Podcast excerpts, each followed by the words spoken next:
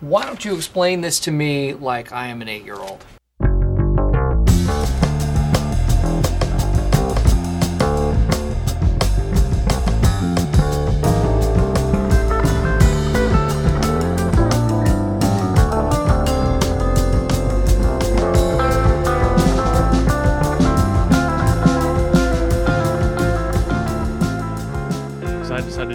Forego the little intro thing this round.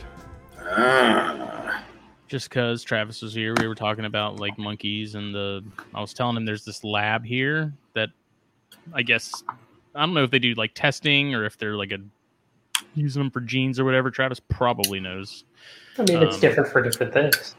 but there's a whole island where I don't know if like they put them out there because like Travis was saying they're a retired breeder or like or what. But there's literally an entire island not that far from my house where it's just an island full of macaques.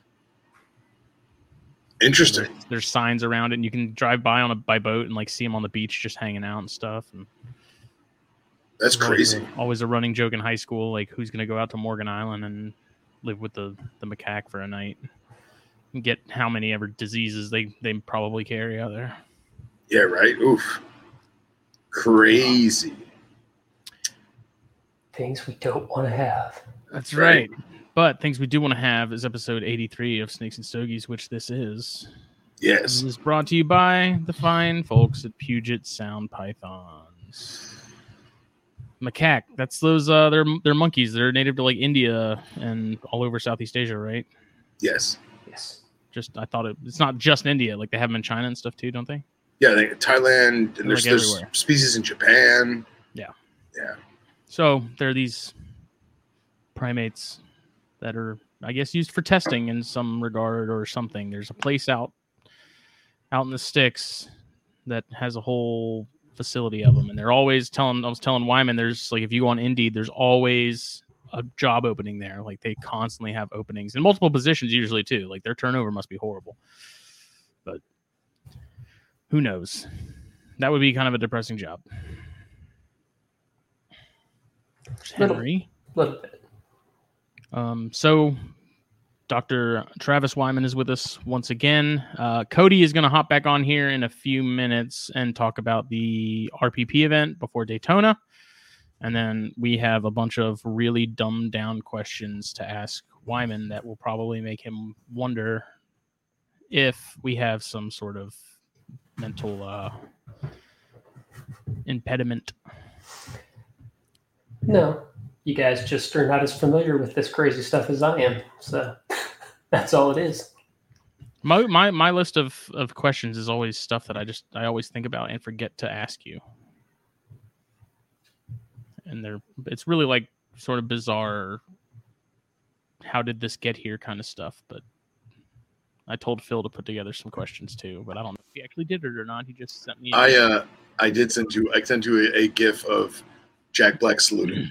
yes. yes. But I have questions and I have a couple other things I wanted to you know, because I have questions for raps, right? Right. Yes. Raps. We can talk about that a little bit, but we're Okay. we're we're, we're orchestrating a more in-depth episode with Yes. this guy right here and some of the other folks involved. So Yes. It's just a matter of getting everyone's schedule together at once. Yes. I also have uh, uh, unique ball python questions as of 48 minutes ago. So we'll, we'll I definitely want to touch base on that later on when uh, you know things have equaled out, so to speak. What are you Yeah. smoking upon? Well, I'm still sick, and uh, because of that, I don't want to necessarily. First of all, I want to be able to enjoy the smoke that I'm going to smoke, but I also didn't want to smoke anything too crazy because I feel like I'd be wasting it if it Yeah. doesn't if it doesn't pan out. So, I just got a uh, a Lennox for tonight. I figured it was bold enough that I might enjoy it in some regard, and if it if I don't enjoy it, who cares? It's cheap. I'm not feeling well and my my my throat is stuffy. Let me smoke this cigar that's going to turn my saliva into like molasses. Yeah, yeah. I don't. I don't have. I don't have COVID. I can taste everything and smell everything, and I don't have fever-like symptoms. But uh, everyone keeps telling me it's allergies, but I don't know, man. I've been sneezing a lot more a lot lately and I think it's a we've had a lot of rain and I think it's like there's usually like first spring first shows up, I get a little nasally and stuff because of allergies, and then it goes away, and then usually there's like another spike or two somewhere in there where I all of a sudden just feel stuffed up and Well, I mean, I, I think it's the normal crud that we get throughout the year, but because we're all not, we haven't seen other humans for a year, and now I'm getting, I'm getting something that normally would happen at Christmas. And now I'm getting it in July. So who the hell knows?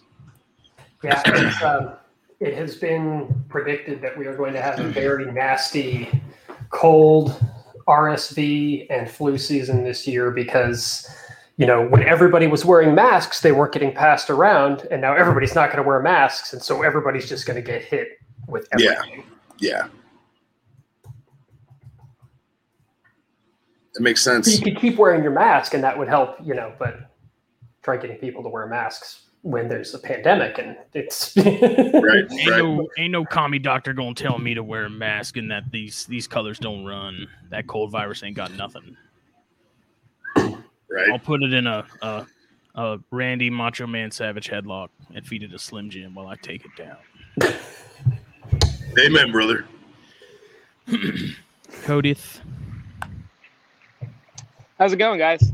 Oh, he lives. I'm here. going well. He is here. Here I am. Let me do this. Turn up my volume without burning my screen.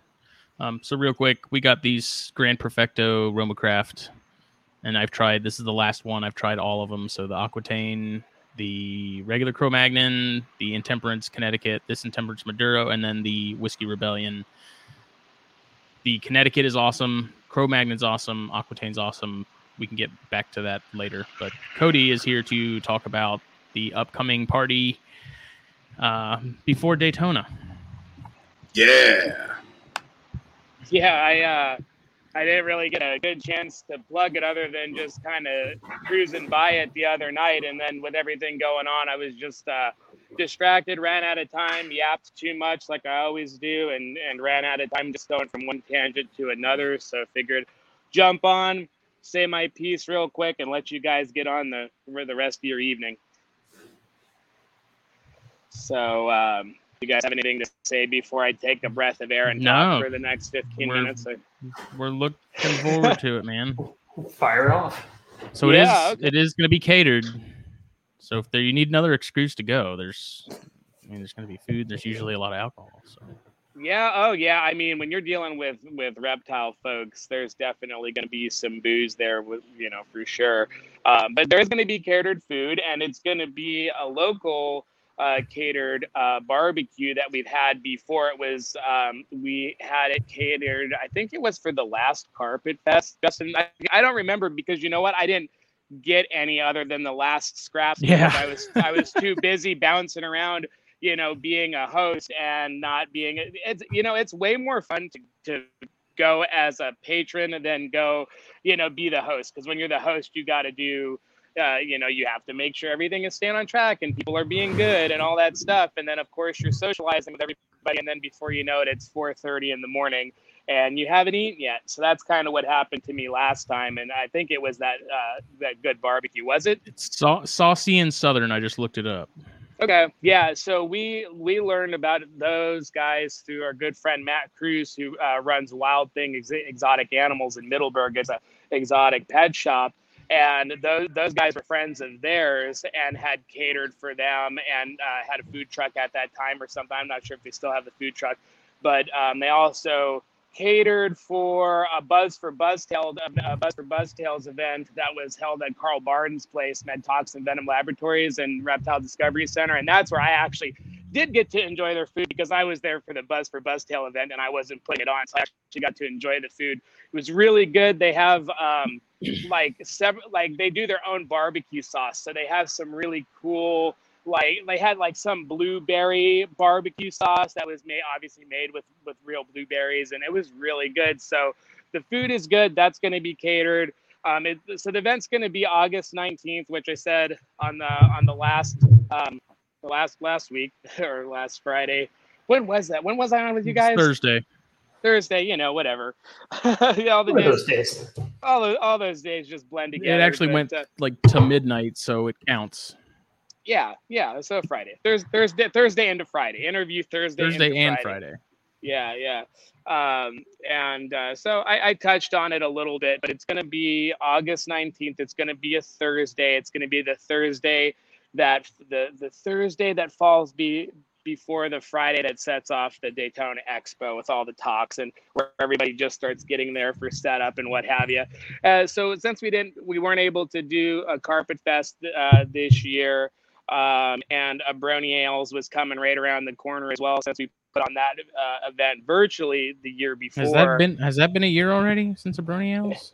It's get yeah it's going on and i can't remember again like the the days just blur together the hours the weeks every, everything it just blurs together but um, so kind of incorporating a little bit of that in, in, in as well um, for just kind of all encompassing big reptile preservation party where we're gonna the funds earned are going to go to a few different places, including, uh, you know, uh, virus research like before, which I think um, all the funds for, for that part of it are going to just be donated to UF, the University of Florida, to kind of allocate the way, you know, to, to what needs to be done or what have you.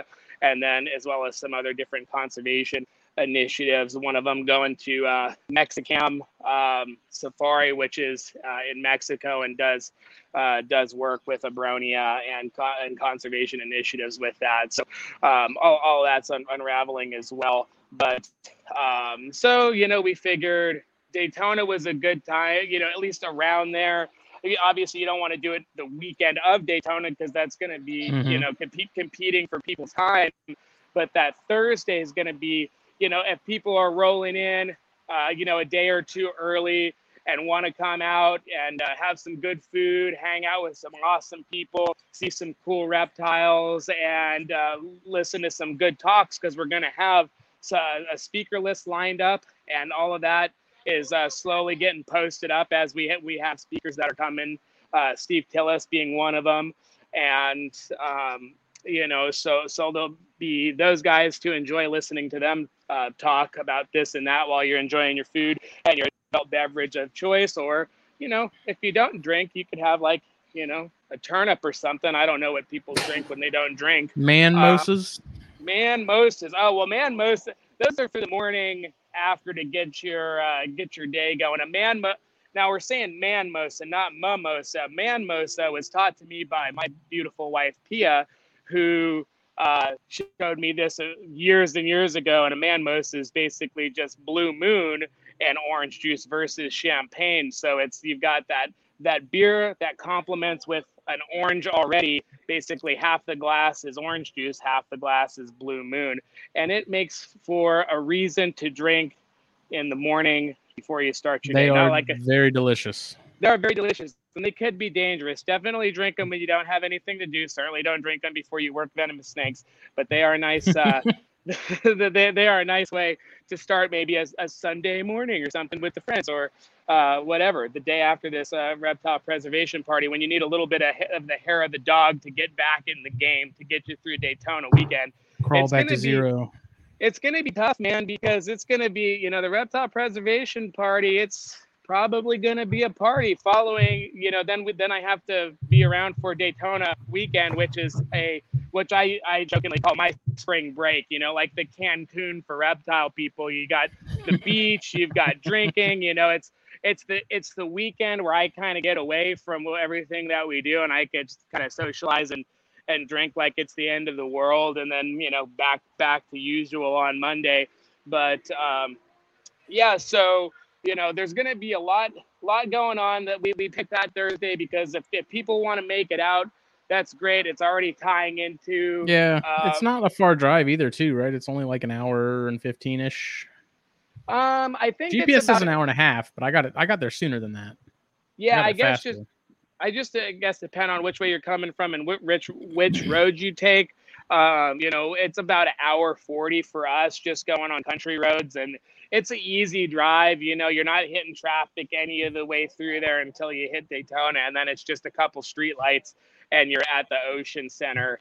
Um, mm-hmm. And uh, so it, it's pretty easy. You know, um, sometimes we won't even get a hotel down there or stay down there, and we'll just we'll just drive back if if there's not anything happening. The parties the last few years kind of seem to have died down a little bit, where you know we would rage until the sun comes up you know years past, and then it seems like a lot of people have been kind of retiring around midnight. Um, you know, and I just I don't know. Maybe everybody's just getting older and just doesn't want to do it getting anymore. old. Yeah, you know, it also could be because fish and wildlife also is, uh, you know, uh, taken away. I mean, like, I don't want to get into the politics of all that, but I would say that you know, th- there's a lot of stuff you have to do here in Florida to become to be a vendor at, at the expo. Like all these out of staters have to fill out Florida import permits to bring out bring in all of their inventory from out of state. Doesn't matter if it's a bunch of corn snakes or something. If it's coming in from out of state, they're going to have you know green tree pythons whatever it is you know they're going to have to put on that. It's a no cost import permit but they have to fill it out what they're bringing and then they have to get a class 3 permit to be able to sell fish and wildlife is obviously checking all of those things as they go around the tables and, and harass people for their paperwork.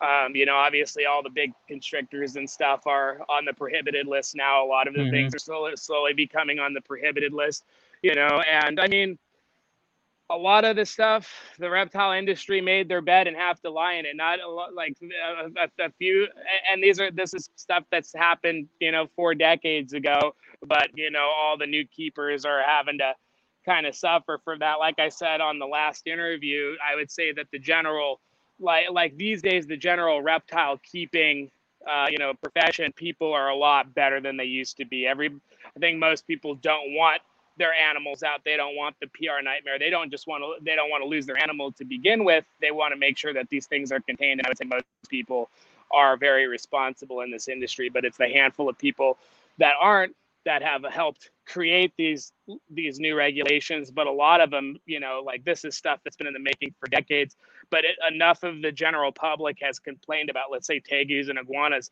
in their yard ripping up their flowers or whatever. And and and now the state has to do something about it. And if, if it's putting them on a prohibited list to get the general public to say you know it's like hey this is what we did this is what we're doing. And the general public goes thanks you know it's like they don't care. They don't see the reason why you should have any reptiles at all you know. It's it's like we're just on a constant um we're constantly defending ourselves. We're on the offensive all the time. And it's uh you know it's just it's just tough. So i think um you know, like we're tinley and a lot of these other shows that are in other states that haven't restricted large constrictors and other other things it's those shows are are becoming a little bit more popular um, because of that versus Daytona, where it's still kind of, it still goes on. The show goes on, um, but it's just you know, it's not the Daytona of legends that you heard about, you know, d- a decade ago or more. It's going to be a good year. Yeah, I, have- I, I was just going to say, I think this year is going to be one of the best years that we've had in probably a decade because there's so many people coming out of the woodworks. I, I'm very optimistic for this year, but I do see what you're saying. Yeah, no, And I I, do I, hope people go to this party as a result because there's Yeah. going to be more people. No, I mean, I, I do too. I, I 100% hope that everything, you know, is, uh, it goes good and more, more guest attendants show up and it, uh, it's successful, you know, not, not for our own party, but just for Daytona. Like, I, I think that, um, you know, it, it is what it is, but uh, we as uh, keepers in general, just as long as we keep trying to be optimistic and doing, doing the right thing. And like we say, you know, like integrity is what, what you do when nobody's watching. As long as everybody's doing that stuff and being good and policing themselves, we should have an industry for for years to come, hopefully, um, and and all that. But to, to not get off on a total tangent, um, but uh, yeah. So it's uh, so anybody that's listening, uh, the Thursday before Daytona, August nineteenth, we're gonna have barbecue. We're gonna have we're gonna have beer. We're gonna have drinks. We're gonna have talks. We're gonna have good people.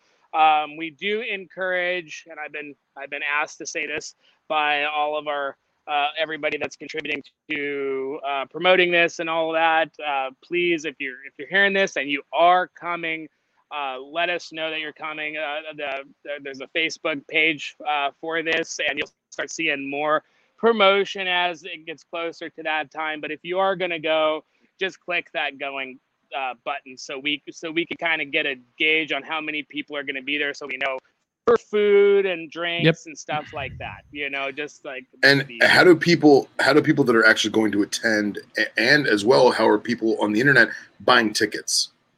Um, so I do believe that you uh, that's gonna I- obviously it's all online, but I, I think you can navigate your way through.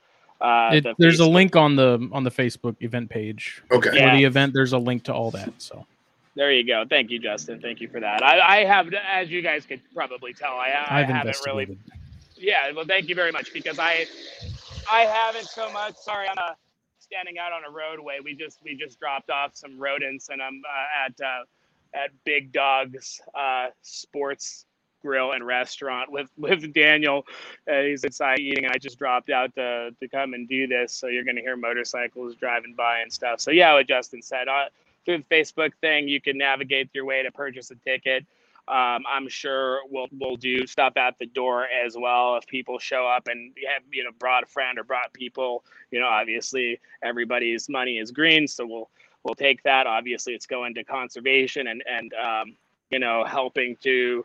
And then we we've got all of our sponsors that are helping with uh, the food and all that. And I'll, I'll plug all the sponsors here in a sec um, that are that are helping making this possible. Because when you do these events, of course, you do need some sponsorships to to pay for all the things like food and you know additional seating and and booze and all the all the good stuff. So we definitely appreciate everybody who's uh, sponsored uh, so far. I guess this is a, a good time to to just get into that, huh? Um, we've, Yeah, we've if there's well, if there's anyone that's interested in in becoming a sponsor, get in contact with Pia. Um, there's a couple different tier options.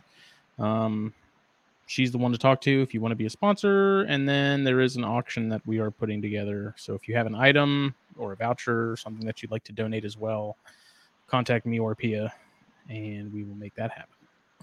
Yeah, I also I also want to touch base too. Is uh, there's a few people that I've reached out to that I know follow the show um, that are planning on sponsoring. Uh, if you do still plan on sponsoring, feel free. Uh, it's uh, I believe it's reptile preservation at gmail.com. Is that correct, Cody? yeah, yeah. That sounds right. Okay. Yep. And uh, and I also have some local to local to me, um, South Florida herpetofauna artists that are going to be doing some uh, uh, digital graphic art that'll be up for auction for logos or whatever, some voucher type stuff, as well as some actual physical art um, from a couple uh, local artists that are, tip top, just crazy reptile and amphibian art. So we're going to get those up in the auction as well. So it's not just going to be you know the, the stereotypical cliche auction items we're getting more art and some books and some other stuff out there so it'll be awesome Yeah, I'm right excited. now we're compiling everything. I don't know that there's an actual date as to when the we want. I think the auction to start. So we're still sort of planning that, but we are getting stuff together for it. So if you have something you want to throw in, please let one of us know. Yep, yep.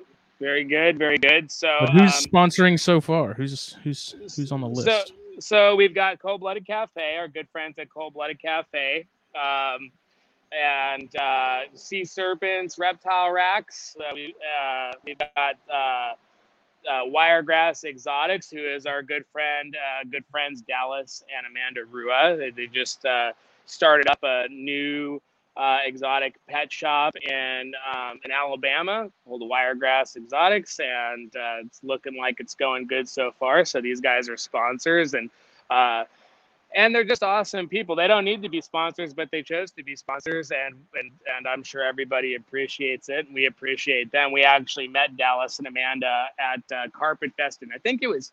It was whatever the first Carpet Fest was here in Florida. If it was 2019, I think. Well, that was our we, we had a Carpet Fest 2019, um, so it must have been 2018 when it was at Dave Colombo's place in uh, Oh, Cape yeah, Coral, yeah. Florida.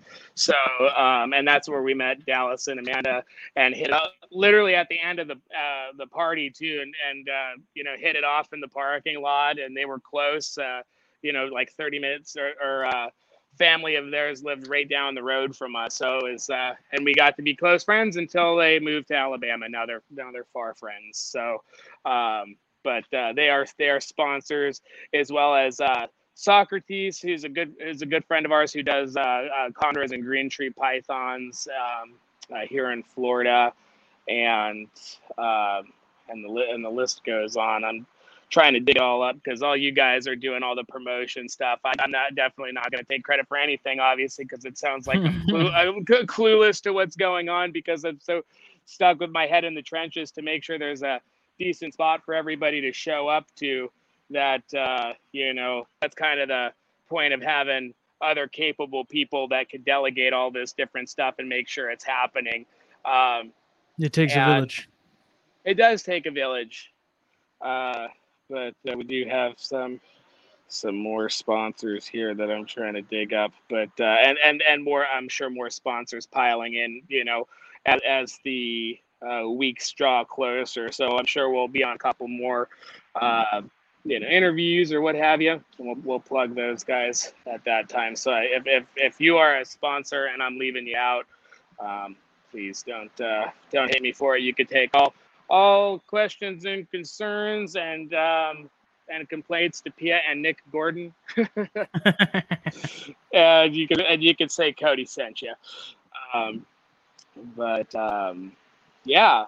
Um, anything else that you guys like uh, want me to yap about about the thing, or you guys ready to just get me out, or what? Um, No, I think that I think that covered it.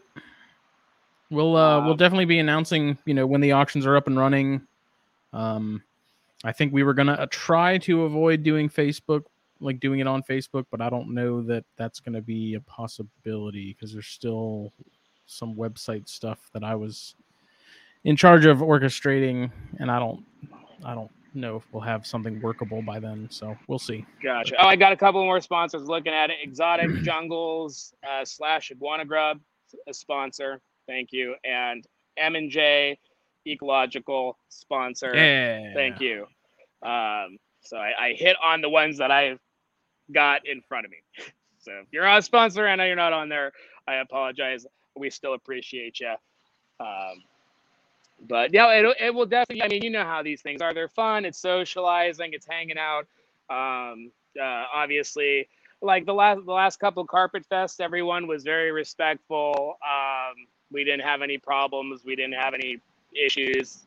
It would be nice to keep them going that way. I would think a lot of the people that are showing up, they want to be there. They're excited for that. You know, I don't think anybody's messing stuff up or getting drunk and and starting fights for you know for these kind of events. Maybe some bigger events, but but something like this, I think it's always pretty. Well, no, pretty- man. If if Travis was there, he might. He's a he's a wild man. All right, all right. Um, He's just but- a maniac.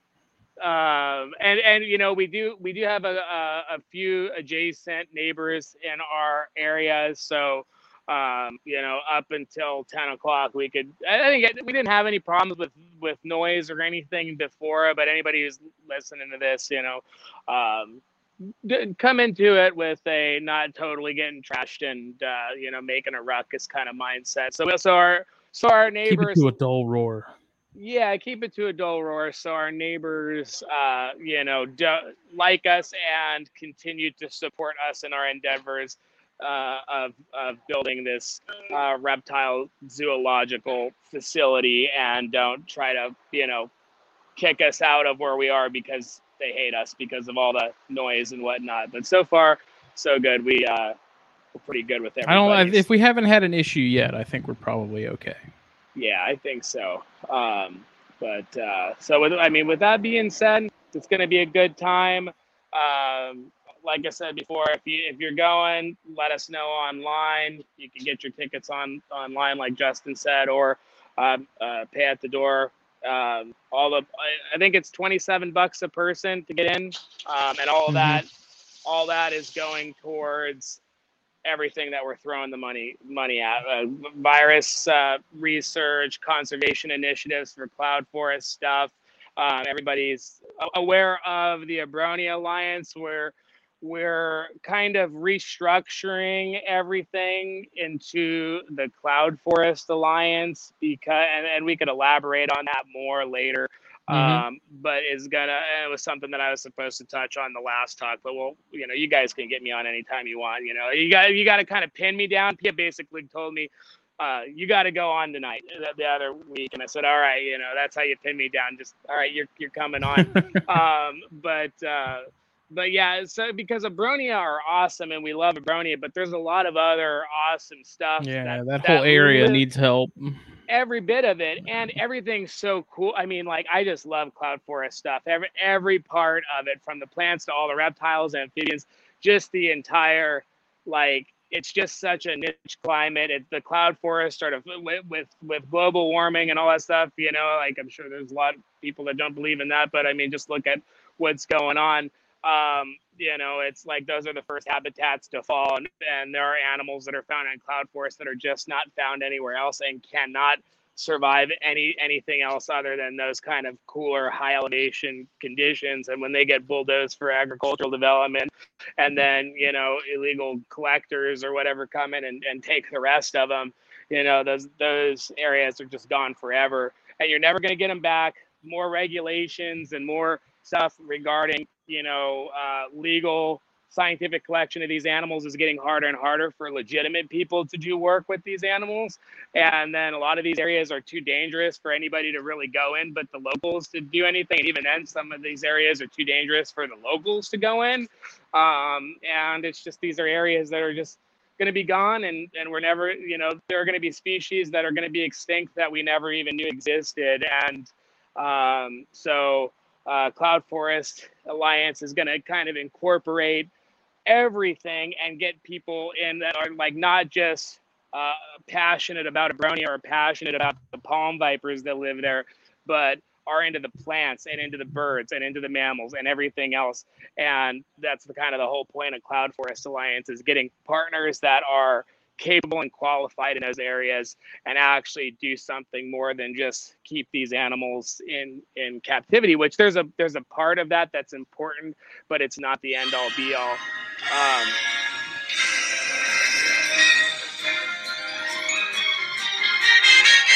Ow. I can't even hear myself. was, was, was, was, was, was that was that like some music that you were putting down for my rant? Like some epic like passionate circus music for the rant? That's the closing credits of the Oscars. nice nice. Very good. Uh, Or as I Dave would- Chappelle would say, wrap it up. yep. All right well i am done. I am done with that. Um, i'm gonna go eat my barbecue chicken sandwich. It. Thank you guys for having me on to yap for a little bit um, hopefully i didn't disappoint everybody that i probably disappointed like i'll hear when i get off the phone hey you didn't say this that or the other but uh, that's what that's why there's other people on the team that uh, are there to fill in the gaps when i don't say something right It's all good, brother. We love it. We're glad you All came right. on. will See you next all right month. guys all right Thanks. enjoy your guys' interviews All right, man. Bye. all right see ya Later. My eardrums. Was it too loud? I tried to make it. I tried to make it like fade in, and it just went too loud. Boom.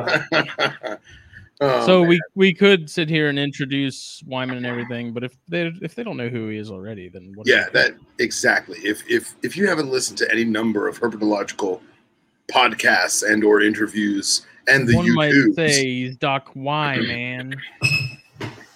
the one, the only, Dr. Travis Wyman. well, thank you, gentlemen. How were babies made? Do I need a Do I need a partner to make one? So we Maybe. I, this was Wood, we're wood storks or like are we sandhill cranes? I mean, Definitely, definitely sandhill cranes and cabbage. and cabbage, cabbage. Yes, yeah. Yes. Patches of cabbage. Hey, Billy's here too. Um, yeah. So this was kind of short notice. Like we're, as we said at the beginning, we're sort of planning an episode about this RAPS organization, which you were a part of. Um, if you want to touch on it a little bit, feel free. If you want to spare it all for whenever we make that episode happen within the next, hopefully two to three weeks, I mean, I can or even touch on it quick, but Yeah, you know, it's so RAPS is the uh, World Reptile Amphibian Preservation Society that myself, Pia, uh, Steve Tillis, Justin Julander, Zach Loafman, uh, Paul Bertolini, or Paul. Ber- getting confused with Cody. Paul Bertone. Paul. We'll just call it Paul. Um, we're all involved in. It's uh, we're partnered up with you know PA and Cody through RPI, and we're working on you know sort of a a marriage between the academic and the hobby side, or the intellectual and the hobby side. Um, kind of bring it together a little bit of the you know the zoo side and the hobby side, uh, looking at species level preservation and how to bring about better you know husbandry keeping Mhm. information spread through the hobby than just a lot of the ridiculousness that goes on in places Awesome. Sort of funneling things into one place so that everyone can keep track of it, kind of a thing. yeah it's you know so it'll sort of be like an umbrella and Yeah. rpi will be under it abroni will be under it or affiliated with it in Mhm. those ways and you know try to work that way um, hopefully get up to a size where we can offer you know small grants to people who are working on projects or collaborations with other groups that are working preservation projects and help you know help bring the community together more because you know Mhm. you got kind of like the snake guys and the frog guys and the turtle guys and Right. you know a lot of like the turtle guys they've really got their acts together and a lot of this stuff and Well, there's so few of them. yeah but outside of the you know outside of the turtle groups most reptile people don't know about the stuff that they do and they do some really solid work so you know bringing groups together like that getting those ideas that the turtle guys use to promote their preservation their conservation stuff and bringing it to you know the lizard group the snake group or you know grouping it together you know gopher tortoises obviously share habitat with indigo snakes so if you can bring Right. two groups together like that and they're working together you can have twice the impact It's a no brainer. Yeah. I am anxious to dive into that more whenever Yeah. we make that happen. Um, but so we had pl- talked about possibly doing it this week, but we have Jake coming back this week. So we're gonna it's gonna be the three of us. Uh, but the week after that, maybe we can make something happen. I'll talk to Paul and see if we can orchestrate and get at least three of you in one place. Um, which is kind of the sweet spot because I feel like the moment you add, the more people you add, the less gets covered. So, Right. yeah um, Yeah. And we decided we, we wanted to do a THP or we're going to do a Snakes and Stogies because of photos and videos and stuff. I don't know. We can Okay. we can figure that out. Sure. Um, but Wyman is always the one we go to when we have really stupid questions. I, I people don't Or realize this. He he answers them of his own volition. He'll listen That's to what I was gonna say, and then I legit look forward to hearing what I like to call the Wyman recap because it takes it takes any kind of like rhetorical questions we may have or any kind of theories or hypothesis hypotheses that we have and then he'll send us links to the journals and then give us a summarized version or an abstract if you will about what we were talking about and then expand upon it and I love it. we have it like on I cue. Like we'll it. say in an episode, maybe I'm sure I'm sure Doc Wyman will send us something about it, and then like like clockwork, a few days later, it's like, oh yeah, here's this. Yeah. Yeah, and and I apologize. I've been somewhat slacking on that because I usually listen at work. And about two months ago, they did an update to our system, and they completely borked YouTube. Oh, Um, That But stinks. it's back now, so I I think I have to go all the way back to like episode seventy four or seventy five and start listening from there.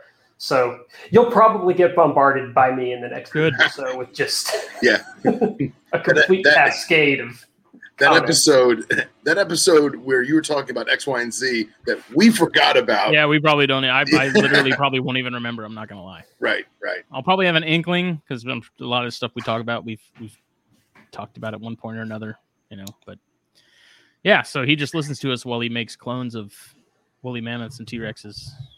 Yep, that's exactly what I'm doing. That's just that's what I like to think you do, man. Yeah. Like, it's like the maybe the sexy version. You know, Yeah. Wyman's in a lab cloning Kurt Cobain and Hendrix and all those great that we're lost that we somehow have a. Oh, you know what it was? So, okay. Uh, we were driving to my father-in-law's yesterday, and for some reason, my child was rattling off facts about presidents, and we talked about George Washington.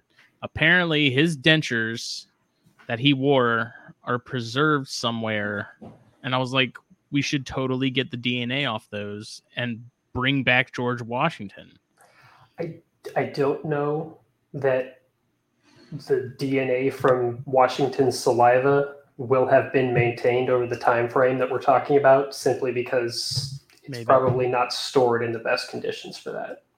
Not It's to a mention, box somewhere. I'm pretty Okay. sure the teeth he had were not his. They were not his, but I'm saying there was probably some blood or something because I saw the picture of it. They were pretty medieval looking. I was like, surely there's some some blood or something. I mean, there could be. Yeah. And I Yeah. yeah, and I agree with Clayton. He said if Kurt Cobain came back, he would instantly find himself with Courtney Love's shotgun in her hands. I am fully on board with that conspiracy theory, man. Like Courtney Love, she's crazy enough to do it, dude. I don't know about y'all, but it seems completely plausible.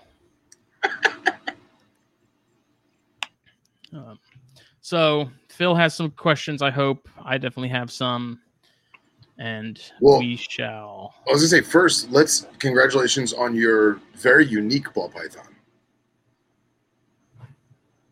I mean, I'm not being Somewhat sarcastic. no, I I'm, know. I'm not. Yeah, I'm not. special ball, your No, fancy It- ball. it's python. somewhat No, no, unique. I mean, this, no, no, and this I- usually happens a couple of times every season.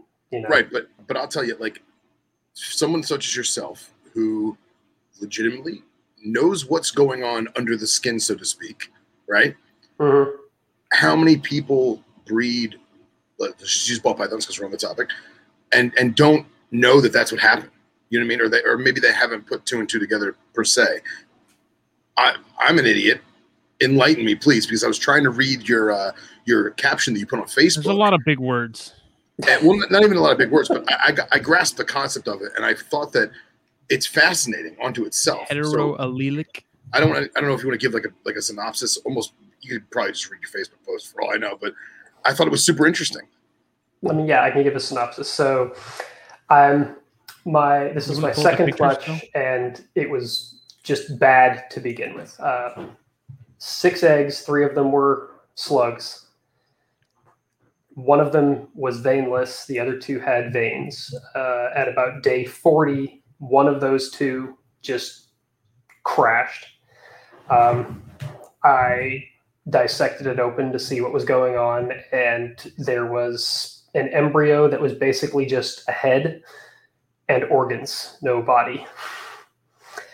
Um, and then the final egg went to day 70 um, and came out and was a single gene pied. Um, which you know just on the surface of it's like well that's cool you've got you know you've got a pied animal and yes but the male that i bred it to uh, he's a compound heterozygote so that's the when you have two different forms of incomplete dominant together Mhm. so you know for ball pythons i'm looking at the jolt and the black pastel which are in the same complex so all of the babies would have to be either jolt or black pastel.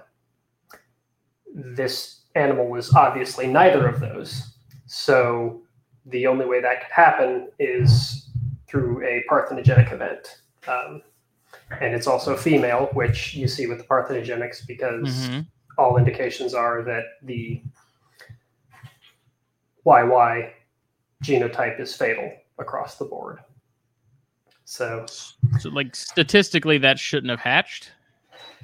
I mean, again, we see parthenogenic clutches pop up a few times a season. Um, Yeah. Though, like Phil said, most people like they're like, I don't know how I got this. Well, this is how you get those kind of things. And there have been cases where I hop in and I explain it, and people are like, "Oh, cool! I didn't know." There have been places where I've hopped in and explained it, and people have been like, "Listen, you need What to shut up because you don't know what you're talking about," which is always entertaining. Um, Well, wait. For people who don't know, what is what are you a doctor of, and what is your what is your day job? I hold a doctorate in microbiology and molecular genomics, and my day job is doing, you know, genomics, whole genome sequencing, molecular. And being told you have no idea what you're talking about, but no idea, Python guys. Look, man, I Um, got I got a Punnett square on a cocktail napkin. I know what I'm talking about. My You smoker. know, I talk with uh, Warren Booth all the time, and for those of you who don't know him, Warren has studied this extensively. He's published on it in Science, Nature, PLOS, all over the place. the Um, people or the snakes. the snakes. Both are very much worthy of, of science. yes, no. Warren has studied parthenogenesis in snakes. Um, he's he's probably one of the leading names in parthenogenesis in snakes. Uh, he's gotten to the point where he doesn't even accept samples from people anymore when they say, "Hey, I think I got parthenogenesis," because uh, almost universally that's been what it is. And so he just rather than have dozens of them a year, he's just like, you know, yeah, you're probably right. It's probably parthenogenesis, and we're not going to keep testing it because every time we test it, it shows up as that, anyways. So this is the ball python in question. Yes, just a normal low white piebald. But again, nothing like the parents, right? Nothing like the male parent. Um, Okay. like I said, so the male was a hetero, a compound heteroallelic. So he should have been the the the possibility would have been either a jolt pied if the male proved out to be het pied or a black pastel pied. And everything in the black pastel complex when it makes pied is usually very high white.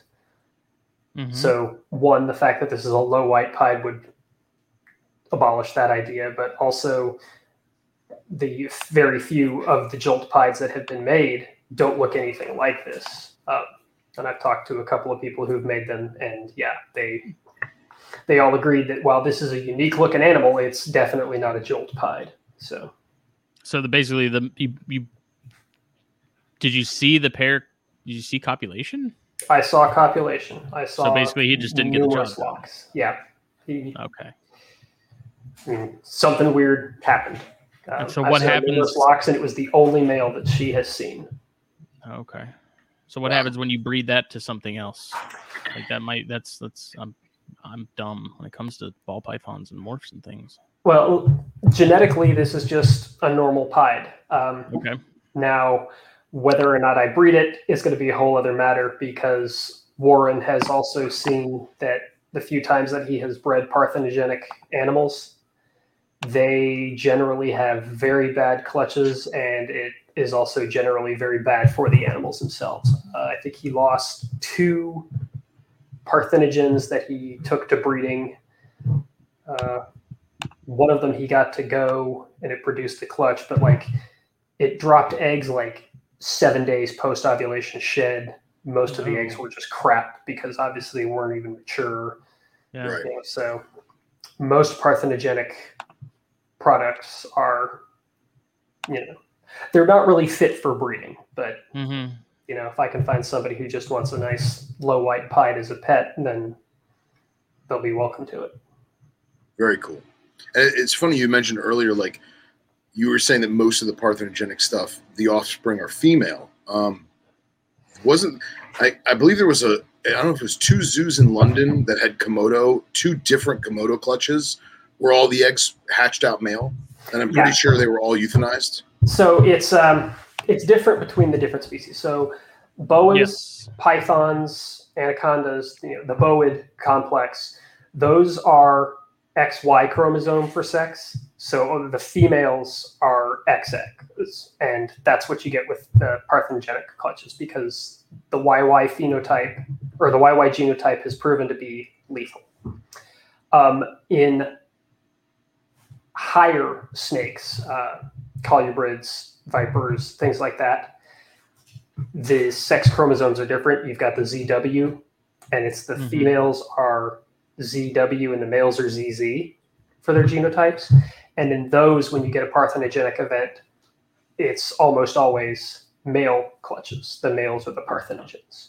Um, lizards are ZW, so you get the same thing with lizards. You tend to generate males that are parthenogens. Very cool. Yeah, there was a guy uh, local to me. excuse me. There was a guy local to me, and when I was a a wee lad working at Underground Reptiles retail store as a, a rat boy, um, there was a guy that came in with a, a, bucket full of Brazilian rainbow babies, and he's like, "Oh, my Brazilian rainbow just had babies, and I, I need you guys to look at them because I think they're all boys." And then he's like, "We're popping them, and it's like boy, boy, boy, boy, boy." It was a whole, literally a five gallon bucket full of them. And then he told us that he had the girl for 13 years and she'd never seen another snake. And That's we're weird. like, yeah. And then that it should have was, been all girls. yep. And, uh, and he, as far as we know, he gave all the babies away to friends, like just gave them away as pets to friends. So like none of them ever made it for any kind of, you know, DNA analysis or, you know, not, we never had any information on them at all. So it would have been cool to get more facts out of it. But yeah. Um, I don't know that anybody has tried to just cycle without breeding. Um, Warren did have an albino ball python parthenogen and bred her, and she threw a second parthenogenic clutch. And so, yes, the parthenogenic animal then produced its own parthenogenic clutch, and those apparently were also kind of train wreck looking animals at the end of the day when they hatched. Very few of them hatched. Wow. And then Bill asked, could it be a sperm slash egg combo that's causing issues? In what way? I don't know. I'll wait for Bill to clarify.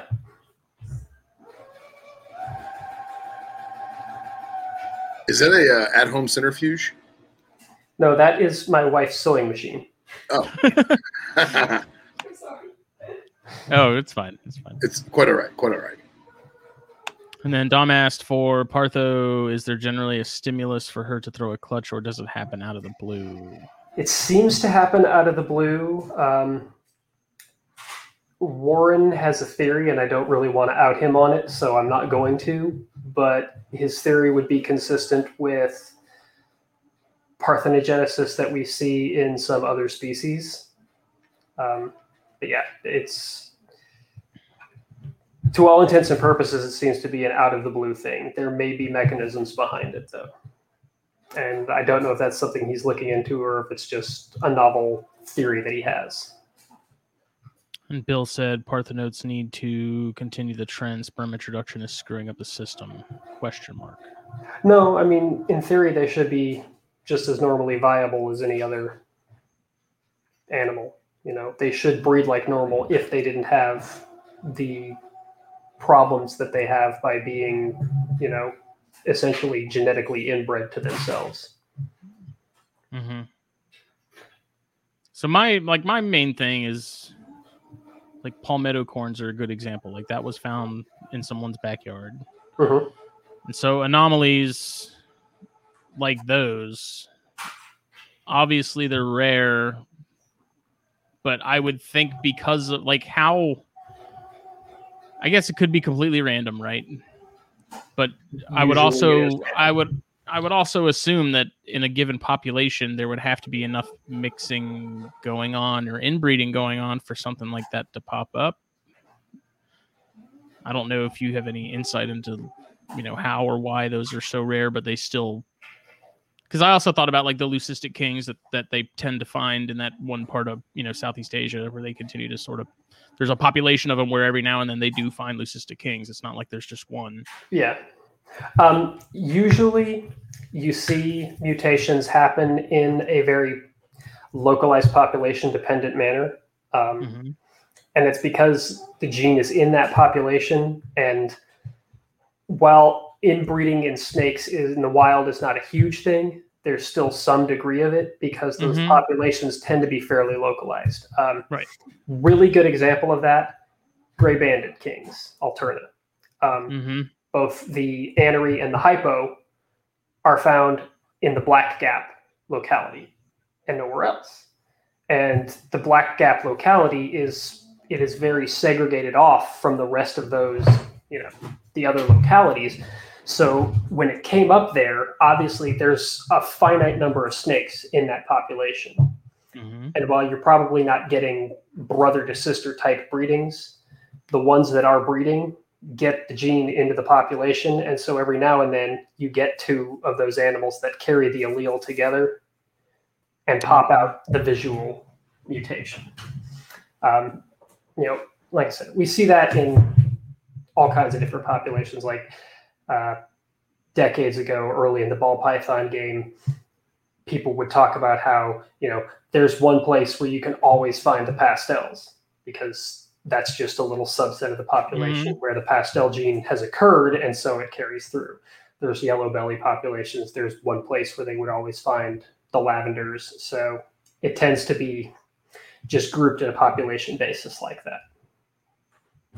Because once the mutation gets into the population, then it tends to stick around there to some extent, just traveling through because of the breedings. I gotcha. Like they are they are mixing. It's just because it's a larger bowl.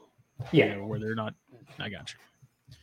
Uh, I just like you see see stuff like that, and you know there was some pictures not that long ago, like an albino, you know, black racer, and those random albinos pop up and, and stuff. It's like we if we haven't seen that before, especially if it's a species that we come across regularly or something that's even in the hobby, it's like how long has that been floating around for that to happen?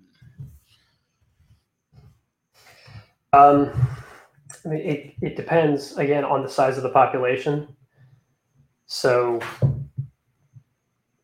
a smaller population, you're going to see it happening more Mhm. often. A larger population, it's going to become less and less likely to spin up, at least in terms of the like a recessive and a uh, an incomplete dominant or dominant. You'll see it at a higher frequency. Very cool. Yeah, it goes back to uh, that whole we were talking about, you know, piebald deer, you know, piebald whitetail, and, and Mm-hmm. when, when Cox was chiming in, and and you know, you see like particular herds on particular farms where you know one out of fifty pops out pied, and then you have other groups where damn near the whole herd's pied, and it just goes to that like uh, what's the word I'm looking for? I want to say, you know, island group or isolated group, just like those black gap uh, alterna. Yeah, localized populations. Localized Yeah, yeah. populations, The piebald deer, like when you see the, the large populations of them, the largest population of piebald deer is on a military base, and they're all trapped inside of that base perimeter. So Yeah. obviously, you're basically just forcing inbreeding there. Right. Right. When you see them out in the wild, and they tend to be less occurring, that's because you're getting a lot more admixture between normal deer that don't carry the piebald gene with them. Very interesting. It's funny because there's actually a, a, a few individuals by me. One of the first ever, if not the first ever, leucistic cottonmouths was found in a canal system 10 minutes from my house. And I know a lot of guys that have caught uh, several normal adults and just tried forcing the inbreed to try and get some kind of genetics out of it. And no one's been successful in that that group of animals. So who the hell knows if it was just a fluke or what, you know? Yeah, and it could be a fluke. It could be a first a first generation occurrence type of thing. Although Right. I there have been a couple of different leucistic cottonmouths that have popped up over the years. So Yeah. yeah, it seems like there's probably a- a small population of them that's floating around there, and they're just very infrequently coming together. Right. Right. Super that kind cool. of that kind of ties into the other question I had is like when we talked about piebald deer. Are so with the pied thing in those deer, if you looked at it as far as the mutation itself, is it gonna be is it gonna physically appear to be the same as if it were in like a snake? So like are, is, a, is a pied in the deer and a pied in a ball python really the same same uh, mutation, or are we just calling them that because they look the same? Like that's my thing. Like when you have anery corns and then anery uh, Boas. bo- boas. Good, yeah, right there. So the answer to Is that it- is maybe. Okay. Um, That's something I've always, I've always, I could never wrap my head around either. Is like, how do we know that it's actually anery because we call something else that looks like it anery? Is right. And in some cases, it's just similar phenotype but different genotype. In some cases, it's the same genotype causing the same phenotype, or the same gene, I should say, causing the same phenotype. So piebaldism, there are, depending on your model organism, so like mice, rats, dogs, bovids, horses, things like that that we know, there are three to six genes that consistently produce a piebald mutation. Mm-hmm. So when we're talking about piebald deer, there are actually three different phenotypes of piebaldism in deer. So there are probably three different genotypes. And if you look at those, you know, on the genetic level, they're going to trace to three different genes. Um,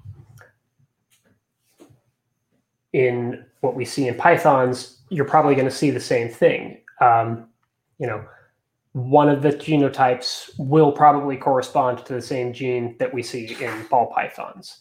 One will be the same gene that we see in like berms or retics or something. Um, you know, when you look at the phenotypes of piebaldism that we see in the hobby, like for retics and berms, we have what's basically ventral dorsal piebaldism. So it starts on the belly and just comes straight up. With ball pythons, it's sort of both ventral dorsal and distal proximal. So it starts on the belly, but towards the tail and moves towards the head. So the piebaldism phenotype is differently in piebald ball pythons than it is in piebald Burmese pythons. So if you made if you took a piebald berm and a piebald ball and bred them together, my suspicion is that you would get normal looking berm balls that were double het for two different kinds of piebaldism. The same way if you take two of the incompatible axanthics and ball pythons and breed them together. Very interesting. It's just it's such a hard question to like explain to where it makes sense. Like albinism is a good example. So like there's Albinism is a albino people, there's we have albino albinism- rabbits, like there's Yeah, albino we have albinism snakes. across the board, and that's because the gene for melanin, you know, almost every organism, even going down to like some bacterial and fungal species, have melanin because melanin is a fantastic pigment for protection against the ultraviolet rays of the sun. Mhm. So we all have a common ancestor along the evolutionary path that gave us the melanin gene. So okay. any we all carry the melanin gene, so any mutation that disrupts that melanin gene gives you an albino phenotype. Now, I've talked about it in the past. There's a whole pathway on how to make melanin. It's not just one gene. Mhm. Um, and like the very first gene in that pathway is for tyrosinase. So when we talk about amelanism, we're talking about tyrosinase negative mutations. It's a mutation that destroys that tyrosinase gene. Because if you break that gene, you can't even start the whole pathway to make melanin. it's the gateway. Right. It's the gateway. And knowing it's the gateway and knowing that all organisms, you know, almost all organisms out there have got melanin in them, then you can understand if I break that tyrosinase gene in a human or a snake or a rabbit, they're all going to end up the same because that that gateway gene is a gateway gene for all three of those organisms because they all have this same melanin pathway in them. And that's why you can take an albino berm and breed it to an albino ball and get albino berm balls because the gene is the same gene. It's that tyrosinase gene. Okay. Now, it may not be broken the same way in both of them, hmm but both of them are still broken. So you're getting two broken, you know, you're getting two broken genes and it doesn't work the same way. Like, Mhm. you know, if I break all of the bolts on the right side of my driver's or of my car, my front car, my front tire, and if I shatter the rim on the left side, it's two different damages to the wheel. but the result is still that my car doesn't drive. Okay. So they're two different mutations, but they're still mutations of the same critical gene. And that's well, that's after our episode with Dusty Rhodes. You know, I had asked him about the hypo versus albino Baird's thing because in the book he talked about how it's just a it's a T plus albino, which I asked you about, and you said that those more like using them interchangeably was acceptable. Is that am I Well, recounting that I mean, correctly? Yeah, yeah. I mean, I remember it like that, and that goes back. Just going back to cottonmouths real quick. Like, there's the whole hypo cottonmouth, which is proven out. It's it's not a hypo. It's just T negative. So, you know, that gets into uh, what's the word I'm looking for? Like community nomenclature. Yeah, and that's that's the thing with the the Bairds is you know, is it hypo or is it albino? Um, you'd have to get a full genotype to know for sure. My suspicion is that it's a type of hypo. Um, but everything in the hobby that we call, you know, caramel albino, lavender albino, you know, anything that isn't a true T negative albino, but we still call some kind of albino, technically those are all different types of hypomelanism. Because it's what it is is it's damage to a different gene in that melanin synthesis pathway. So they're producing some melanin, they're just not producing the full amount of melanin, and that's what hypo means. Hypo means less than, so Mhm. it's less than the normal amount of melanin. So a caramel albino ball python isn't really a caramel, it's a hypomelanistic type. But you know, so is a lavender, so is a candy, so is a banana, so is an ultramel. So we have the different names for them to differentiate what they are rather than, you know, hypotype 1, hypotype 2, hypotype 3, hypotype 4 because then people really wouldn't understand. Right. Yeah. Yeah. And then and it And makes sense too. Hypo is more hypopigmented than truly hypomelanistic. Right, and that makes sense as to why your quote unquote hypo has definitive patterns and a darker hue opposed to a straight up albino, which is just going to be Right. two base colors and minimal pattern. But that's because that that hypo still has some melanin, right? It's just not it's not completely gone like it would be in like a T negative, correct? Yeah. Okay. It's well, I mean, it's not necessarily gone. It's just it's Suppressed. it's suppressed or so with melanin you can have basically three different types of dysfunction. You can have dysfunction of production which is the you know in the chain of the pathway. You Mhm. can have dysfunction of distribution. So it's made fine. It just doesn't get d- sent out to where it's Okay. supposed to go. And then you have dysfunction of deposition where it's made fine it's sent out fine but then it doesn't stick where it's supposed to stick. So if you look at distribution and deposition dysfunctions um, those can also be your T plus type mutations or your hypotype mutations because the melon it's being produced, it's just not sticking around the way it should. So there's less melanin physically present in your animals. And then Clayton had a question: Are there critical genes that contribute to piebald, and does mutation of color mean a mutation of melanin? Um, I don't know by. There are specific genes that give rise to piebald phenotypes. Um, so, if you, I'm not going to say this is an absolute, but like, if I were trying to find out which gene was responsible for piebaldism in pythons, I would look at like six specific genes first before I started looking across the whole genome for just something random. Yeah. So I mean, they're. I don't know that they're. When we say critical in the genomics world, that means a gene that if you delete it, the animal dies. It's a critical gene. It's a necessary. gene. Survival critical, not yeah. So, I, I, I'm, I'm thinking he just means critical to the piebald mutation. And yeah, there are a Right. handful of genes that give rise to that. So yeah, that would be what I would look at. Um, as far as are all pigment mutations, melanin mutations, no, because snakes have got more than one type of pigmentation to them. They have melanin and they also have um, xanthin or erythrin, which fundamentally are both the same thing at their starting point. It's just how they're processed that causes them to split up into either the red pathway or the yellow pathway.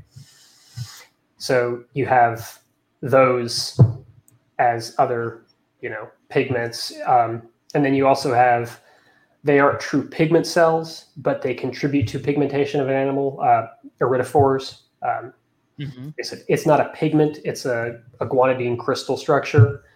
And so the way those crystals are laid down in thick or thin layers and the angles that they're laid out, they basically act as prisms. So they can absorb or deflect light at certain wavelengths and give rise to different colors. And then I'm assuming that plays a key factor in the iridescence that we see in a lot of species. It can be in the iridescence, but it's also in like your non-standard type colors that you you know green you don't you don't look at green and think well yes melanin is going to give me green. Right, right. erythrin is going to give me green. It's it's the way those crystal structures lay down. They bend the light that comes in and gets reflected back out so that it's actually blue shifted and then it's the blue shifted against a yellow layer background. So you're getting a blue and yellow together to make it Yeah. look green. Bot- Botswana Paul did a really good article on skin color and and like that very thing um, in the not the latest issue, but the issue before last, I believe. So that was Or May, no, right? two Couple issues of ago. years ago. Yeah. Yeah. Because he also did one on Partho, and I'm curious. I'll have to ask Warren to, to give that a look and see what he thinks. Um, but Botswana Paul, man, he freaking kills it. So Yeah. it's my boy, my boy in Botswana. Super fascinating stuff, man. And then it's a lot of questions tonight. I like it. Yeah, it's good. Um, I'm- mutant I'm not having geckos. trouble keeping up with the, the youtube questions and you guys at the same time yeah, yeah, yeah. So, mute, yeah, mutant geckos asked them. I'll just repeat the question so people listening after the fact can understand what we're getting into. Uh, they said in leopard geckos we have three snows. The max snow is incomplete dominant, and the tug and gem snow are dominant. Max creates supers. Tugs and gem gems don't when bred to each other, but when bred to max they do. Why does that happen? Would that just mean that the super is just dominant? I'm I'm not super sure because I think there's probably more to this than what I'm reading. You know, in I'm also not super familiar with leopard genetics terminology because a snow to me is an albino anery Mm-hmm. compound. Um,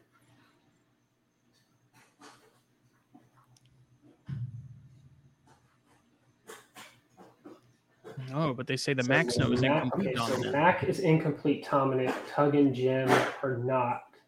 They're simple dominant. When you breed Tug and Gem to each other, you don't get a super. But when you breed a Mac to a Tug, you get a super.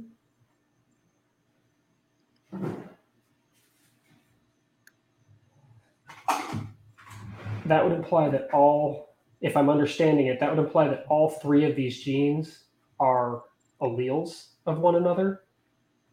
So what you're probably seeing is something along the lines of like the uh, leucistic ball pythons, where you know like a butter and a lesser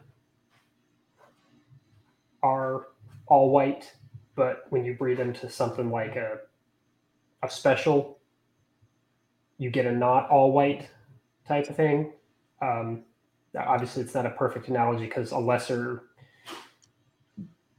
a lesser by itself isn't an all white Right, but we, we get the we get what you're trying to. Say. Yeah it, it, but it you know the same general thing you've got you've got alleles that are stronger and alleles that are weaker so the tug and the gem would be the stronger alleles and the mac would be the weaker allele so the mac is going to behave they're they're both they're all really incomplete dominant to an extent Mm-hmm. but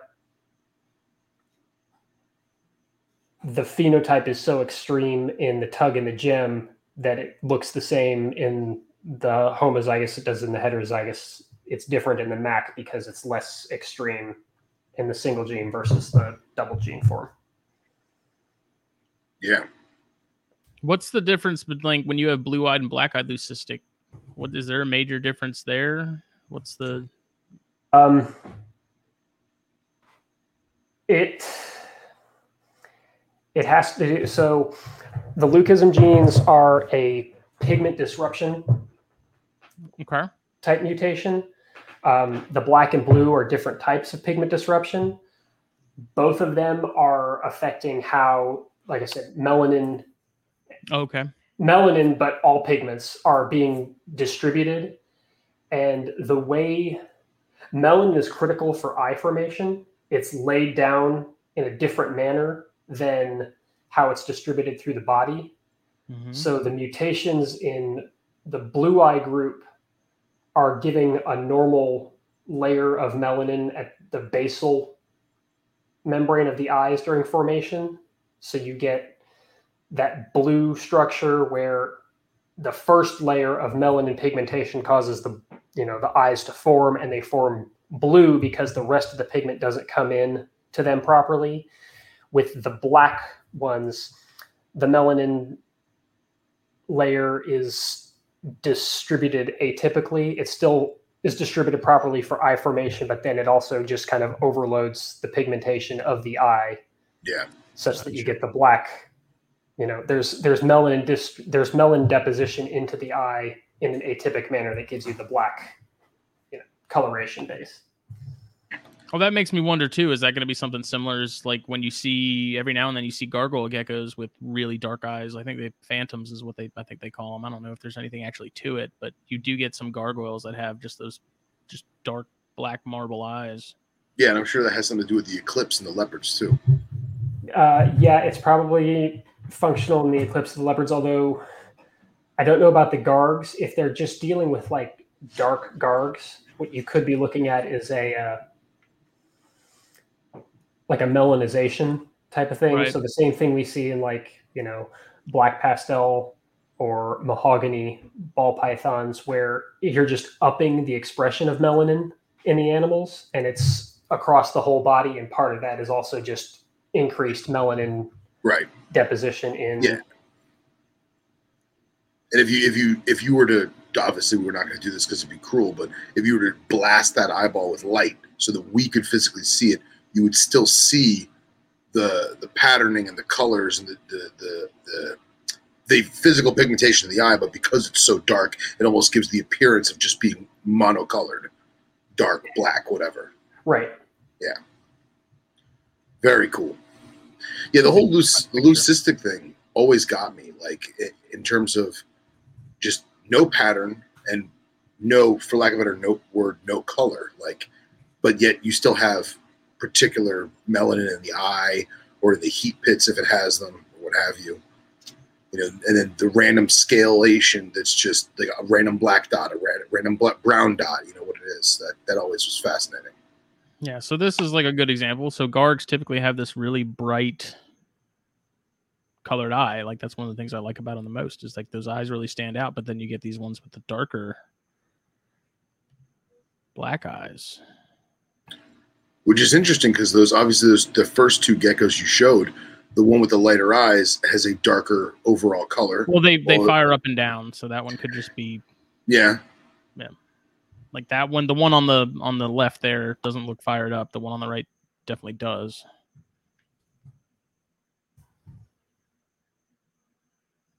Yeah. I don't know. It's interesting.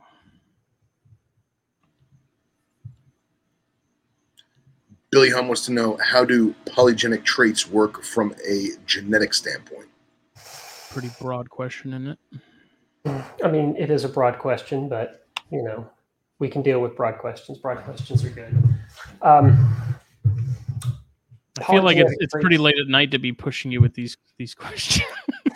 you know, I, this is like how my brain works all the time. Um, have you ever seen the movie A Beautiful Mind?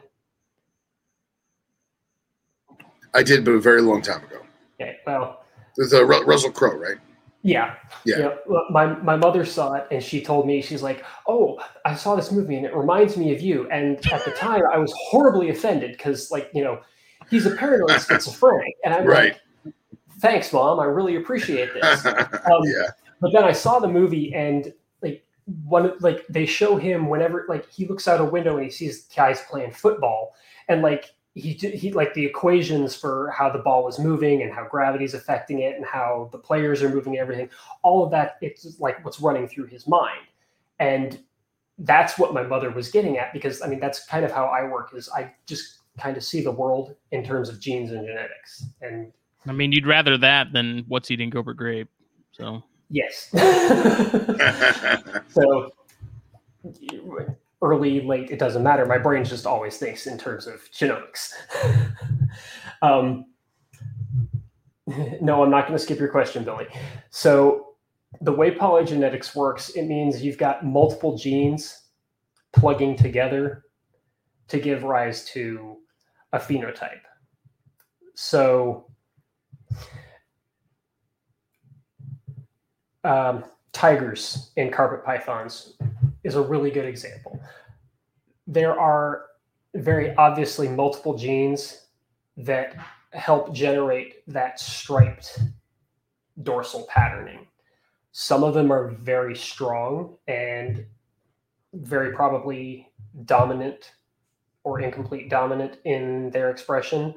Some of them are not as strong or are recessive if you only have one or two of those genes, you get animals that are just partially striped or not very prominently striped. The ones that have multiples of those genes have really strong, bold, dominant, full length stripes.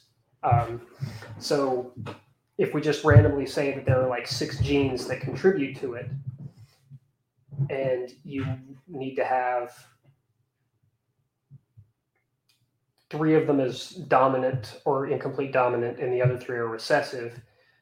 If you have homozygous for all six, you're going to have a perfect tiger animal. If you have homo or heterozygous for the dominants, but all heterozygous for the recessives, you're not going to have a super clean, super striped looking tiger. You're going to have a tiger that's got, you know, two thirds of its length and then the rest of it's broken up, or the, the back isn't going to be as tightly striped or as prominent as you would see when it's a full combination of all six genes. That's awesome. That's fascinating. That, that actually explains a lot. Like you, like you said, using the tiger, like it, that's a great animal to because um, most of us who are into like the Morelia world or just into morphs and stuff, like you visually can see what you just articulated. Yeah, I think I think that's that was a great choice to use. and I mean it's it's it's one of the ones that's really easy to see in the hobby is Right. like I said, tiger. Um, but you can see it in other species. I mean, it's all it's it's what you do when you do selective breeding. I mean, anything that you do where you're selectively breeding, you're choosing for a group of genes that contribute to a trait. So, I mean, jungle carpets are the same way. You know, the wild jungle carpets, they're not yellow and black. Right. It's just Right. the way it is. There are a subset of genes that contribute to that really bright yellow and those really dark blacks, and you need to get all of them together to get that jet black with highlighter yellow combination. If you don't have all of those genes in there together, then you've just got muddy looking jungles. Now, Right. those mud, you know, we call them muddy looking jungles. What it is, is you have a wild type jungle, not a selectively bred jungle. Yeah, or or even more so, a a wild type from a particular locality based phenotype. Right. Yeah, like we uh, Casey and us, Casey and I were just, or Billy and, and Justin too. We were just talking about somebody was showing off some uh, southern Queensland jungles, and they are straight up look like caramel, like the caramel morph. Yeah. And it's like, no, that's just how they came out. That's just how they look, and maybe that's indicative of a small island population that happens to have a caramel-like gene, but our jungles don't look like anything on that whole coast. so Well, that's what I was explaining to Jake because Jake was over the other day and he saw the Loma Alta Bears. And he was like, man, those are super nice. And he's like, that's what they look like in the wild. And I was like, not like, yes and no. Like, there are some that are really nice looking, but like, these are selectively bred to be like, like the jungles. Like, this is the best of the best in terms of like line breeding and like, so yeah, they're Loma Altas, but if you went to Loma Alta, I highly doubt you'd find some that were that good looking. Like they'd still look good, but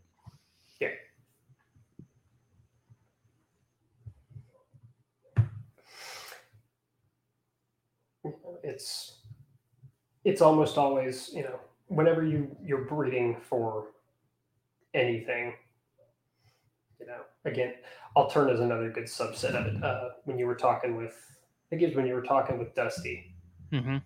you know, and he was talking about the different gaps, or maybe it was with uh, Brian. He was talking about the different localities and how, like, if you actually went out to those localities and caught the animals out there, and then compared like the snake that you just caught that night to the population of gaps or Mhm. Sandersons or whatever, the one that you just pulled out of the wild is not going to look anything like these locality ones that Right. you have been breeding for years and years and years in captivity because you've been doing inadvertently selective breeding for specific traits for each locality in captivity. So you've purged out some of the And Marcus piped up about uh, Lampropeltis nigrita. With the golden red specks under the belly, would that just be more or less the genes as well? Um, I don't know of anybody that has worked at it, but I'm sure that yeah, if you bred for nigritas that had more red than yellow or more yellow than red, you could eventually isolate it down to getting an animal that was a solid red belly or a solid yellow belly. It would be the same type of thing. You're just you're selecting for the genes or the alleles that express more one way or more the other way. Yeah, Yeah, that's interesting too. Just uh, since we're talking West Texas, like I just got those subocs for you know my girlfriend and I, and they're supposed to be Davis County locality, and Justin and, and Rob Stone and a couple other cats have told me that they are they look like Davis County locality, except the guy I got them from told me that they're supposed to be het for silver, which according to Rob is not from anywhere near Davis County. Yeah, it's not a not a gene Right. related to any of the Davis County stuff. Right. So either the person that I got them from was incorrect, or uh, they've totally been mudded, if you will, and just happened to retain the Davis look. So I mean, either still, we love them, but we'll see what happens in a couple of years. That's when the lines get blurred. When you get Lines into the getting blurred happens. All right, can I jump back to a Partho question? You can jump back to a Partho question. So he will allow it. the um, one of my favorite lizards, the uh, Lepidophyma um, from Costa Rica, the night lizards or, or T Rex lizards, if you want to call them that. Uh, there's the particular Costa Rican locality that is entirely female in the wild, and when they do produce offspring, it's partho, and supposedly they're exact clones of mom, and it usually has a litter of you know two to five babies, and they're exact DNA clones of mom. Are they is- exact DNA clones or are they That's- half clones? That's what I was going to ask because there's no males in the wild. Either they've been extirpated or whatever. So they're probably half clones. Um, now, depending on how long the population has been producing at a parthenogenic level, they're essentially they're essentially full clones simply because all of the females are all copies of each other and they all have the same genome. So it's just getting repeated over and over and over again. Right. Um, and we see that with like some of the parthenogenic whiptails. You know, Okay. Those are somewhat stable populations, and the females continue to make copies of themselves. And it's not just this random, like it is with, you know, the ball pythons or the Chihuahua geckos when they pop them out. It's not just this random occurrence where it is a true spontaneous parthenogenic event, where it's a true parthenogenic population. Um, and they they tend to then be all just you know genetic clones of one another. Um, but even in those situations, you can get genetic mixing, like uh, mourning geckos. And this is I was talking about with Bill about this in chat. We see this. Um, mourning geckos are thought of as a pure parthenogenic all-female species, but they do randomly produce males, and in those males, they do get some genetic shuffling.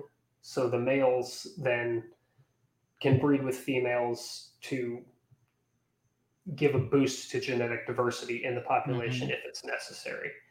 Um, and most of the studying around this has been done in things like Daphnia and aphids. So how well it applies to reptiles is somewhat in debate, but it's still fairly consistent with what we see is, you know, when you have a static genetic population,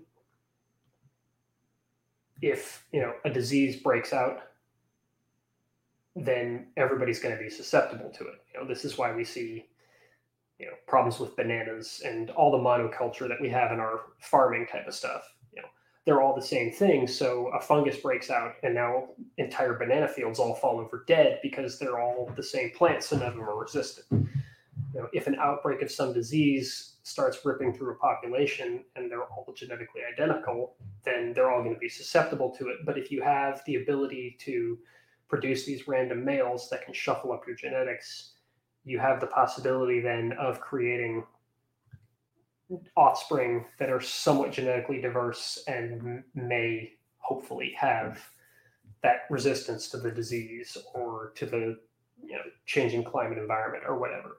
And then when things stabilize back down that you know infrequent male popping up just kind of you know sort of fades into the woodwork it's still there but the females just continue to produce and produce, and you get that stable, then parthenogenic population again. Uh, has there been any study, whether it be with the aphids or the mourning or whatever, where you had a random male occurrence, the male copulated with one or more partners, and then those offspring, was there a, an abundance of males produced from that or no? Um, I don't know about an abundance of males. In some situations, the males, you know, a surplus. You know, it's a 50-50 type of thing, the way you would normally expect with a male-female breeding.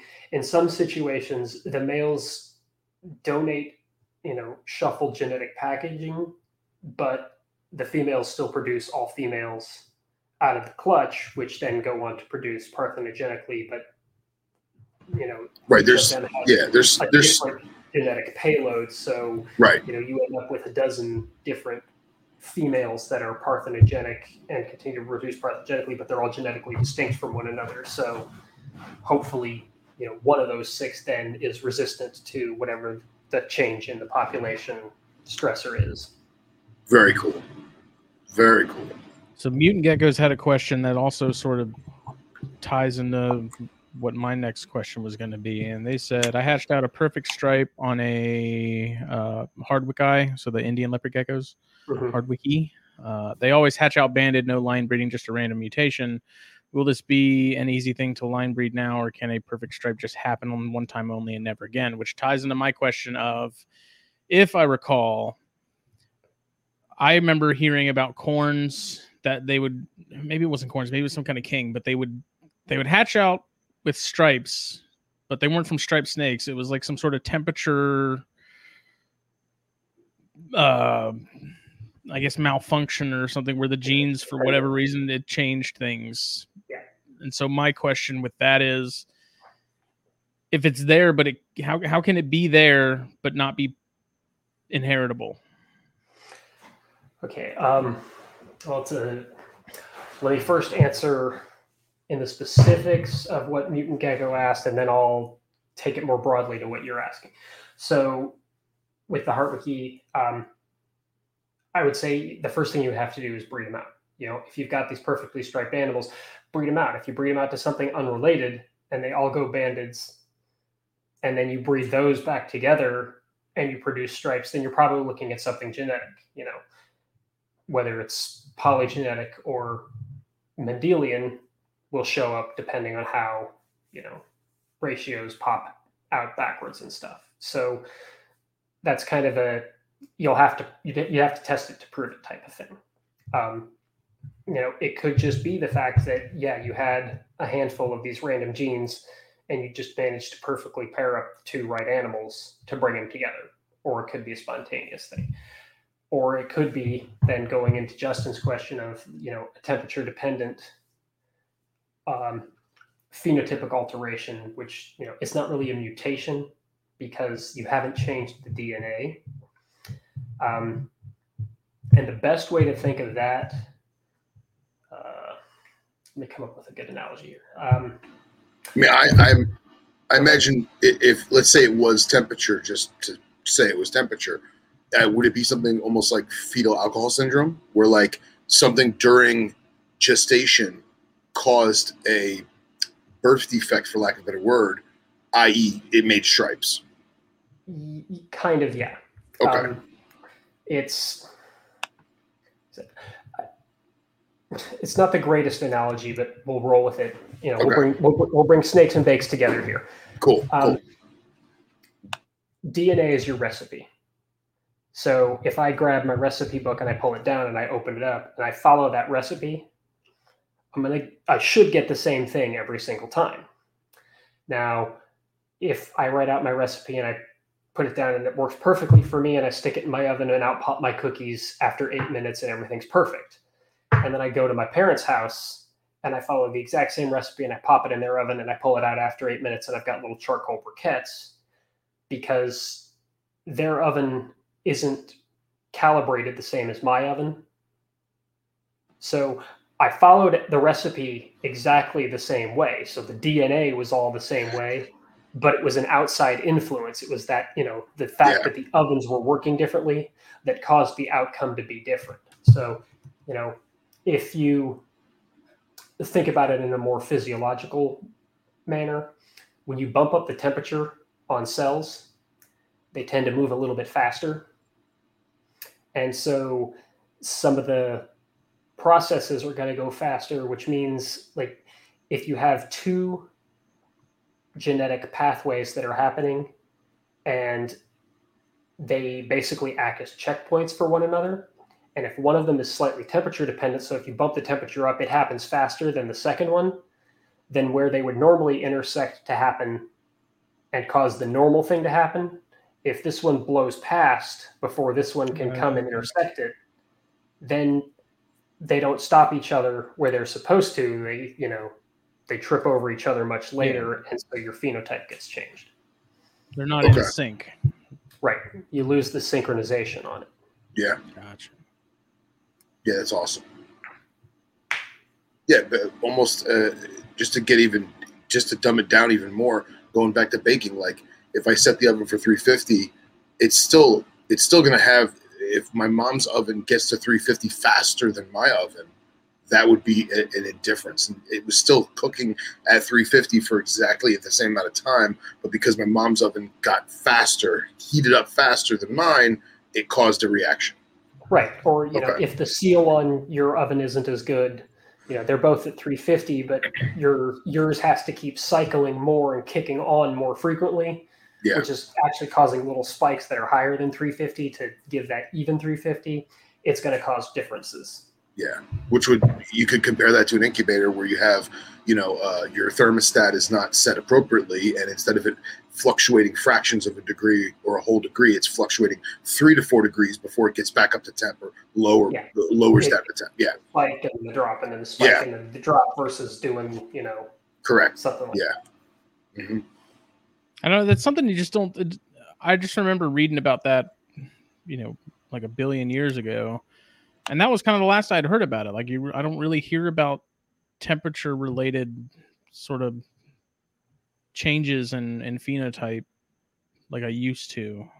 I mean, you'll still hear about it sometimes. It's just with a lot of things like that, it's become, for lack of a better term, part of the collective memory of the herp community. So when it happens, it is just kind of like, oh yeah, we've seen this before, and then it gets dropped. Yeah. With ball pythons, you used to get what they called the jungle phenotype or the jaguar phenotype, where they had this like really weird melty look to them and they would just happen randomly and then people noticed that it would be because there was a temperature spike and you know after years of hearing oh yeah it's just you know it's an incubation issue it's an incubation issue now when they pop up somebody's like oh hey i just hatched out this thing could it be a new mutation and somebody's like no that's you know that's a jaguar mutation or that's that's the jaguar phenotype or the jungle phenotype we see that with incubation issues and then the conversation immediately dies now, does temperature affect? Would it affect heritable traits like that though? Like if you had something at a higher than sort of average, like maybe a step above that. So like if I'm cooking something at like 82 and slightly higher would be like 83 if you're talking about something that's at like 84 or 85 would that have any bearing on on those traits and how they would be worked on like an already existing trait. Yeah, just if I yeah, if you I mean, happen to have something incubating warmer than than normal, does that if would is there any way that would affect actual like the genetic ziplocking or zippering of of things and it, change that phenotype?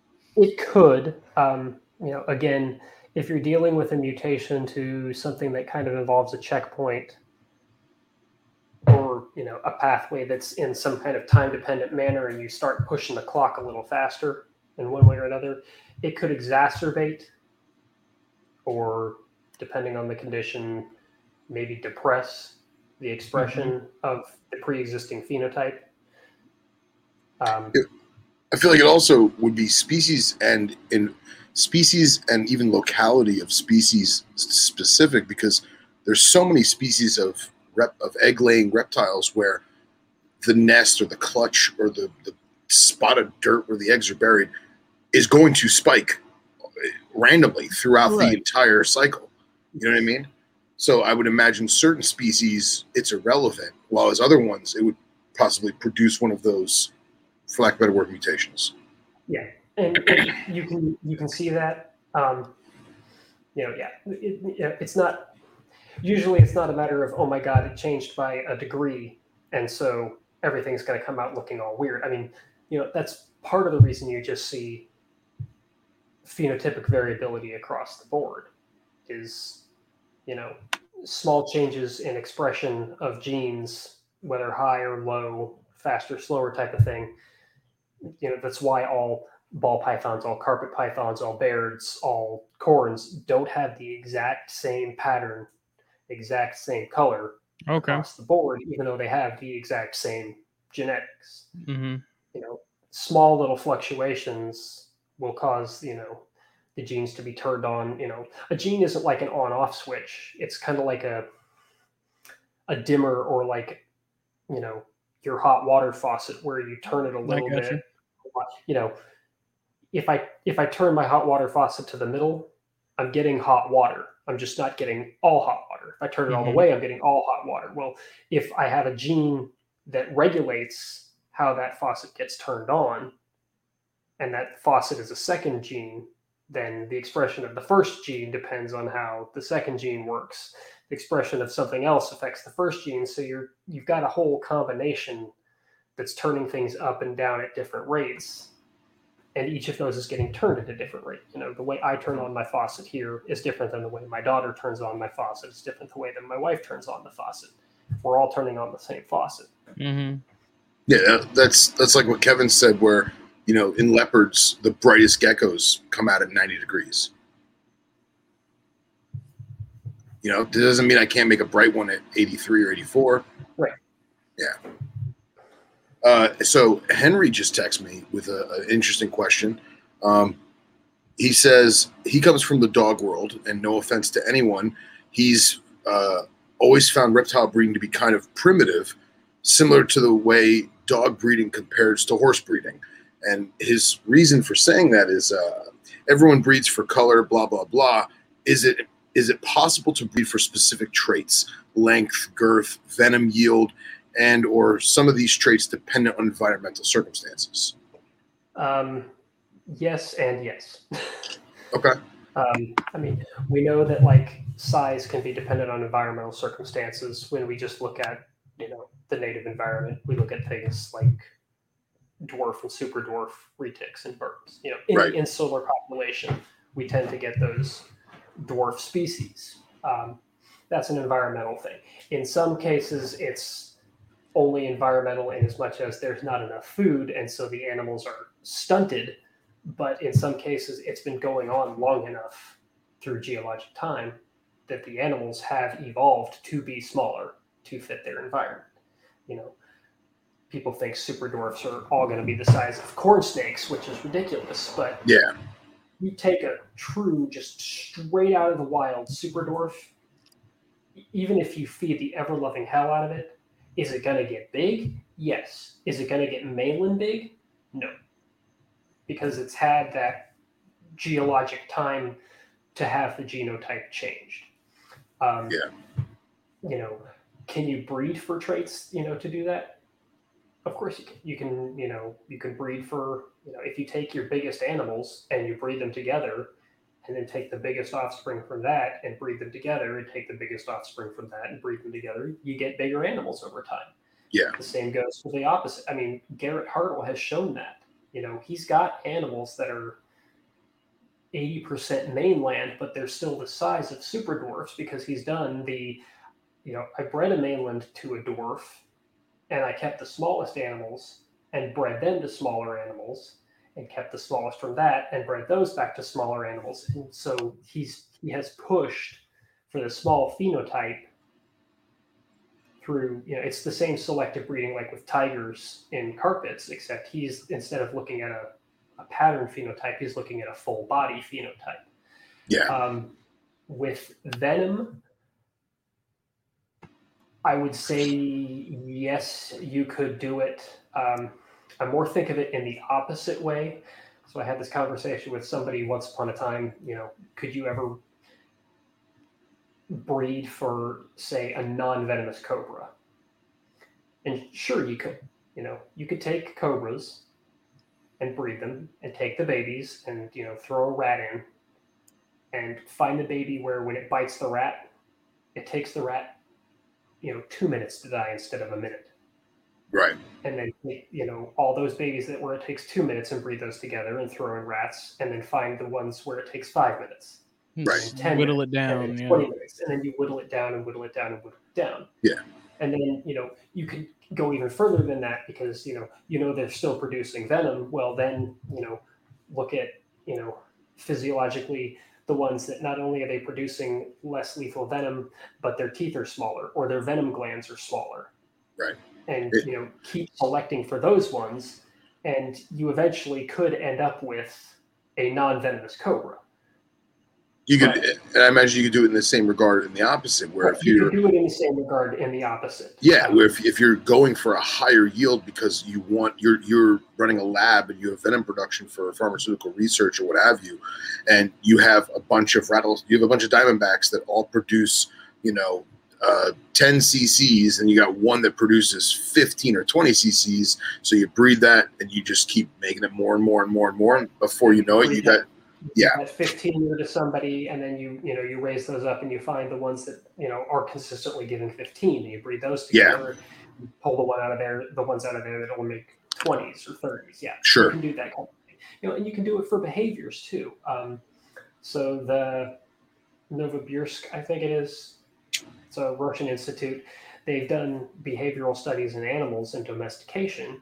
You know, they took foxes and they, you know, they bred them together, and they would go into the pens and get the kits, and the kits that like started running over to them those are the ones that they kept and they you know And over just a handful of generations, they started seeing behavioral changes to basically domestication like you would see in dogs. You know, Yeah. they're, they're more likely to wag their tails, they get the floppier ears, they start getting more playful. But they also did it the opposite direction at the same time. The kits that were like aggressive, they segregated those and only bred them together. And now they've got a whole pop. So they've got a whole population of foxes that are, you know, as soon as you open the door, they all come running over to you like a bunch of frantic puppies.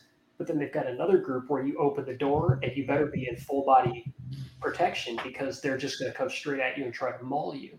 Is there Yeah. anything more Russian? That's true. Yes, there is. It's the same place that did that with foxes. They did it with rats too. And if Really? you open the cage on the on the vicious rats, you have to be wearing like a chainmail gauntlet because the rats just come and attack your hand. That's more Wow. Russian going for crazy foxes. That, that is true. I like that. It's like, why? Well, we went one way. We wanted to see if we could go the other too. Yeah, Yeah, right. pretty much. That's gnarly. What's, what, what's the uh, selectively breeding to produce a mutation out of nothing?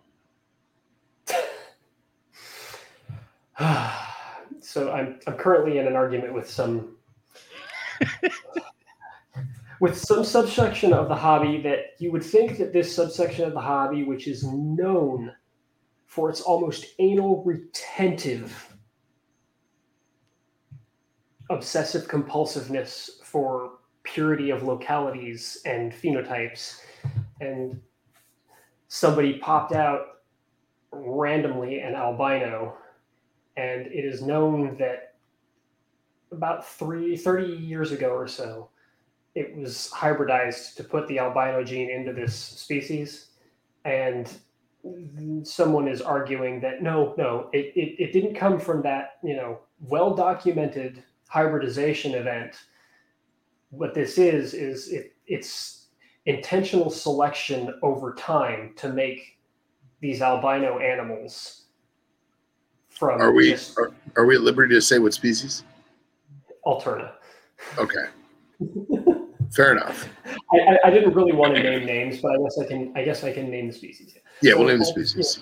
Back in the early '90s, um, Alterna were hybridized with Ruthii, an albino Ruthii, and then those have been back crossed, and like by '98 they had them at like I want to say 12% Ruthii blood, so they looked very, very much Alterna-like. Yeah.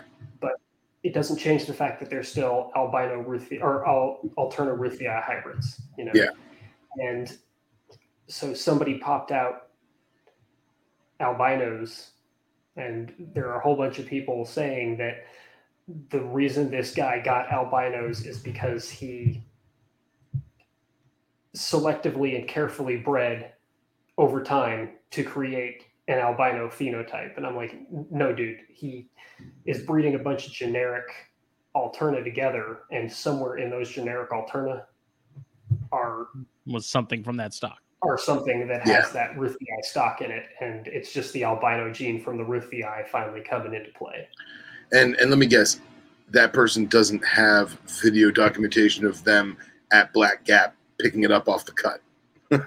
No, and it's, it's not the person who produced them that's arguing that Of course, it's not. it's it's just would it some other guy who's you know convinced that this isn't Ruthii. This is this is the this you know this guy put a lot of work into his things, and he managed to create new albinos out of Sure. Yeah. Well, that Thin ties air. into something that me and Phil have talked about about like carpondros and stuff. Like, if you do that, can you breed out two No. zero that You can't. that half of the hybrid? Or if it's like a seventy five percent chondro, twenty five percent carpet. Well, I- I mean, it was Burke said it best is that, you know, if you have a glass of water and you have a cup of coffee and you take a drop of coffee and put it into the, or you pour half the cup of coffee in there and you have all this, and then you slowly take some out and add water and slowly take some out and add water and slowly take some out and add water, you still have remnants of coffee in that cup forever. okay, yes and no. Okay.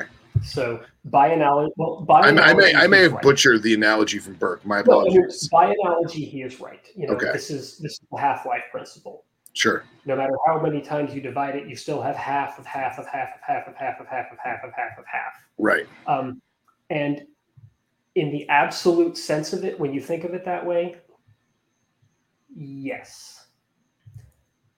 That said, when, well, yes and no. It depends on how you're outbreeding back. So you can think of it like if I if I have bred these carpondros together hmm and I then I breed You're talking about you're talking about uh, you you bred a chondro to a carpet. I You've produced an carpet to F1. You have chondro, 50 50s. Right. and I get Okay. 50-50. Now, if I take those 50 50s and breed them back together, technically, the offspring that I get from that are also 50 50s. Right. Okay. But if you look at them on the genetic level, you're going to have a bell curve of distribution of the genes. hmm And on the extreme ends, there is a possibility. Now, in the first generation, it's a very low possibility, but it's still a possibility of getting pure carpet and pure chondro back. So if I take the most carpet looking and the most chondro looking of those babies and then breed them only to each other. So if I take two of these mostly chondro looking ones or two of these mostly carpet looking ones and breed them back together, then my bell curve is going to be shifted where most of them look more carpet with a little bit of chondro looking one. So if I keep pushing towards those extremes, there is a point where you could purge all of the chondro genetics by pushing one way or all of the carpet genetics by pushing the other way. Okay. If you are just doing the half of half of half of half of halfway, depending on how closely related the organisms are, you get to a point where it's kind of like it's essentially moot because the genes, any gene that may have come from the other is the same as the gene from the normal. So if you just Yeah, you're kind of just going back to zero. Yeah. Right, you're basically going back to zero. You know, so if we think of these alterna by Ruthvi hybrids, you know, if I breed and I just constantly breed those back to alterna to the point where I get to what would be an ancestral alterna looking genetic stock because the alterna and the Ruthvi, you know, maybe it really is the Ruthvi MHC gene or HOX3 gene but those are identical between Ruthvi and Alterna anyways, hmm that I have a pure Alterna. Now, then that could be considered a pure Alterna because you you would not be able to differentiate them on the genetic level from the hybrid. Okay. But if it's something like, you know, even if I have bred back to Alterna a hundred times, if I still have that albino Ruthvi gene in there and it's popping up, then I can definitely say, no, that's still some kind of bastard animal because that gene is not present in Right. the original wild type stock. But the theory that I just using carpondros to make it simple, I have my 50-50 carpondro and I take that 50-50 baby and I breed it to a fresh carpet and then that offspring goes to another fresh carpet and that offspring goes to another fresh carpet and I keep doing this where I'm only taking the babies and breed regardless of what they look like and I'm breeding them back to fresh carpet to fresh carpet to fresh carpet in 50 60 100 generations in theory, it will still have chondro gene in it. In theory, it will, yes. Okay. But again, if if that chondro gene is indistinguishable code for code from the carpet gene, Right. because it's that you know it's in that ancestral area, Yeah. hmm then kind of reached a point of does it really matter? Right. And that's what happened with this albino gray band. Well, yes and no. I mean, obviously, it still has the albino gene in it, Yeah. so it does matter because I can say that never came from an alterna. Yeah. You know, if it was just if I did not know any other ways, because all the other genes were ancestral genes that are the same between both species, then you know it just looks like a generic alterna. It doesn't look like a locality one; it's just a generic looking one. And in that case, you'd be like, oh, I don't know, it's just a it's just a generic alterna. Brilliant. Awesome. Oh, my head feels heavier. Dude, I love it. I love it. It's fantastic. just that's something we every time I see Billy post a, a Carpondro of his, that's what I think of is like we having that conversation of, you know, if I bred this back and back and back and back and back, you know, could I essentially breed the half one half of that out? Yeah, but I don't know anybody that actually would because the whole point I is mean, to make who funky knows how, hybrids. right? But I mean, you're also I would only imagine that would take a very long time to Yeah. Yeah. boil down, at least in the span of like someone working within their lifetime. Something I'm sure it could be. Could it even be done within a 60 year time span? I guess. It depends on how hard you push it. I think it also depends on if you ha- how many individuals you have working on one project. You know what I mean? If you had the, the three of us were all attempting, we all three of us started off with, you know, three hybrids, and all three of us continued to, you know, unmuddle the gene pool, and then eventually put them all back together. would it still? It would. It would then have more of the original gene, or would it have less? Mm-hmm. I don't I know. don't know. But how come, like, in terms of taxonomy and stuff, why is there no standard for them determining what what makes something a separate species or subspecies? Like in science, the place of all like thresholds and and standard standardized lines. And like, Why is there? Yeah, why is there no baseline for these things? Like with Mex, like Mexican bears, at one point it was talked about them being their you know a separate thing. But i guess someone somewhere at one point did the did the the the deep digging and said they're they're they're not different enough i guess to be something else. But they are very clearly phenotypically different. And they are pretty isolated from the other stuff. It is it just like how much of this stuff is basically someone just going and doing a quick look at these things and saying yeah i don't see anything and then moving on and it never being brought up again all of it. Taxonomy papers are really the taxonomy is determined by the whim of the person writing the paper. If you've got a person who's a splitter, then they'll come up with a justification for why everything needs to be different. If the person's a lumper, then they'll manage to find a way to make it so that everything is the same.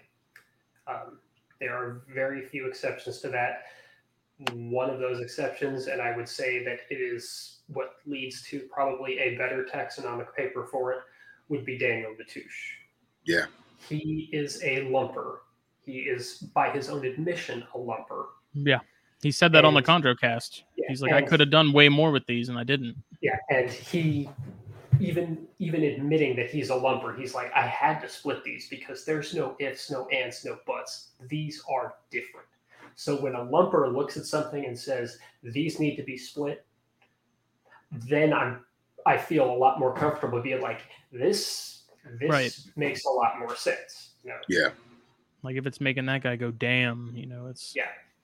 Yeah, I mean, there's a reason why we all reference him and his research because it the facts speak for themselves.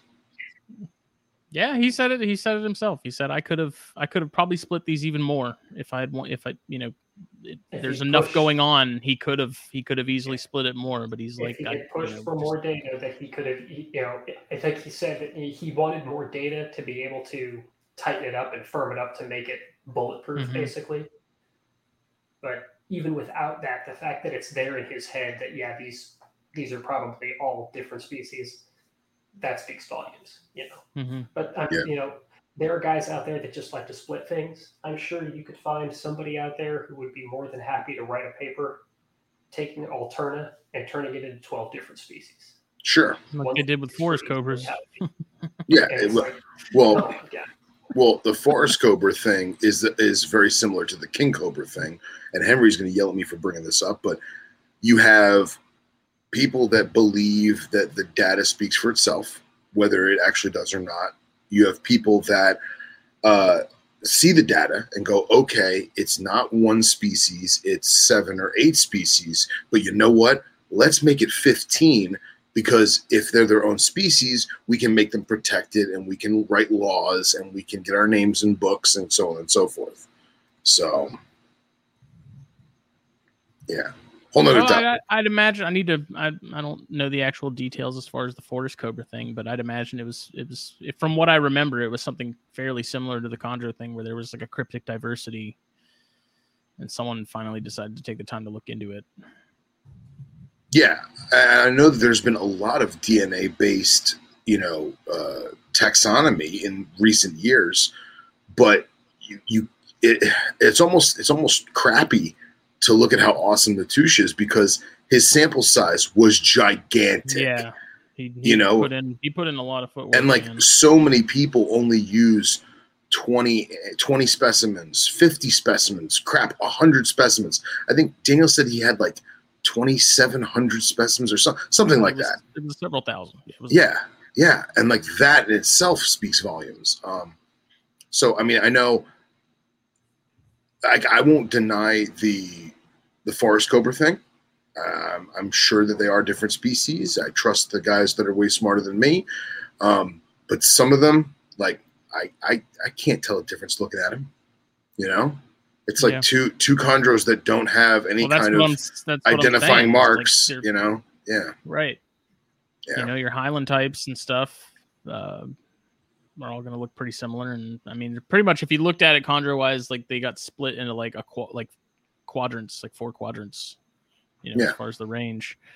Um, and I thought it was interesting too that he talked about, you know, hybridization isn't really a thing with those because I had asked him about that specifically. Like, how many did you find that were intergrades?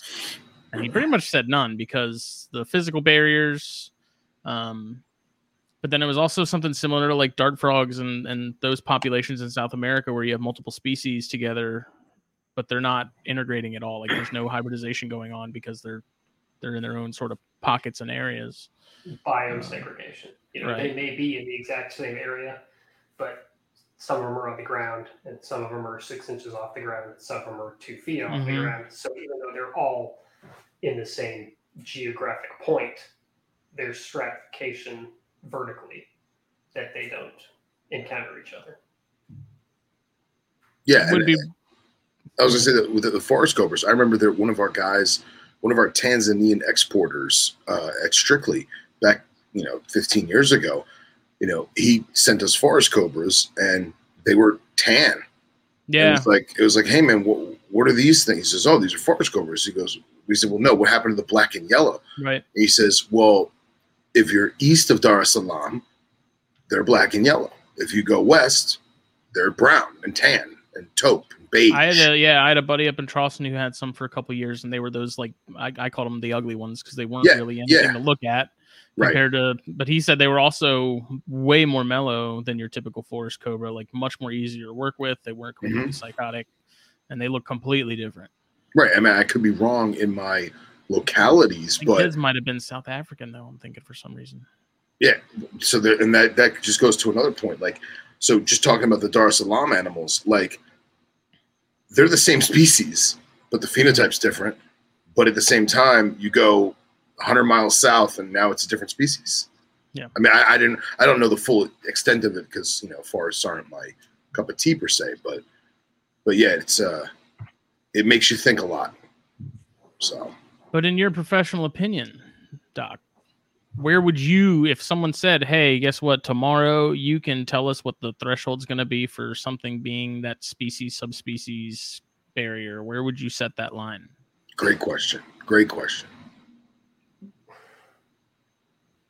I don't know that you can. I don't think that there's any specific line that you can draw because it's going to be different. It's going to be different for everything that you're looking at. I mean, nominally, there's less than 1% difference between us and chimpanzees. Mm-hmm.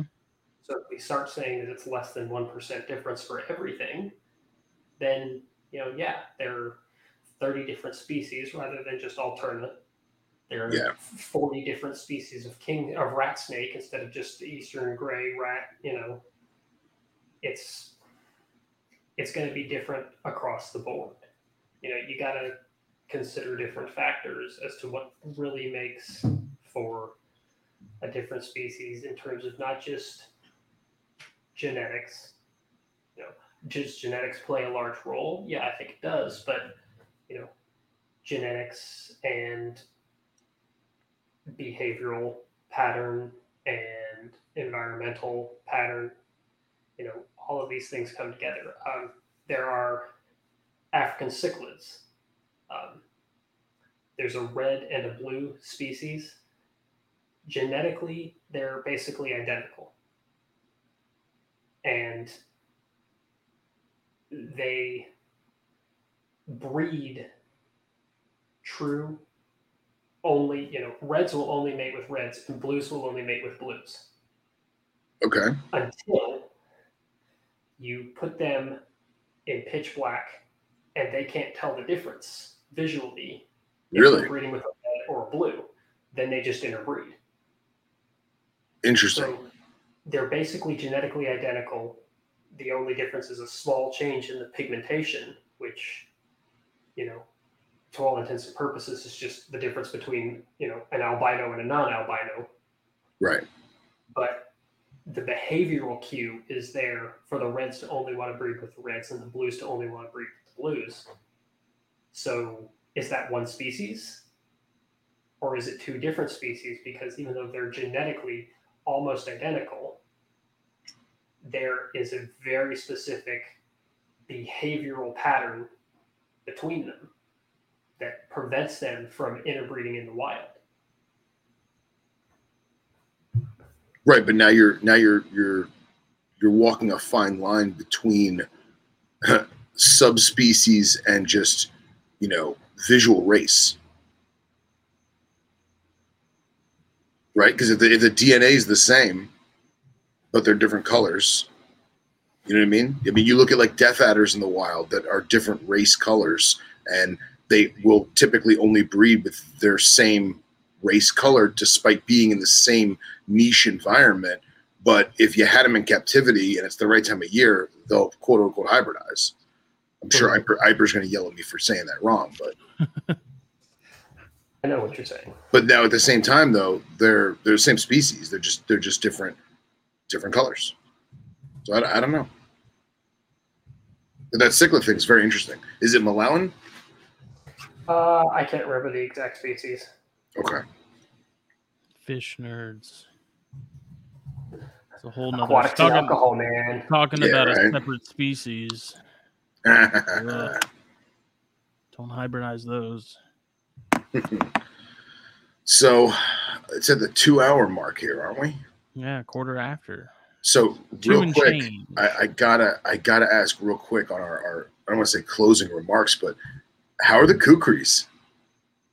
They're doing well. Um, they're very much attitude, attitude, attitude, attitude. But you I know, like it. little ones want fight everything that they see.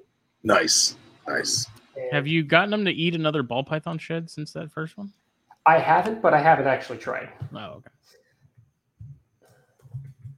Seen a lot of bizarre things, but that was definitely up there, right up there with the sulcata swimming. Bobbing, you mean? Yeah, something that just things that just don't feel right. Yeah. Seeing Still- a birdside swim and watching a kukri eat a shed. Super cool. I remember seeing that picture doing like a double take, being like, "What the hell's that?" And I was like, "What?"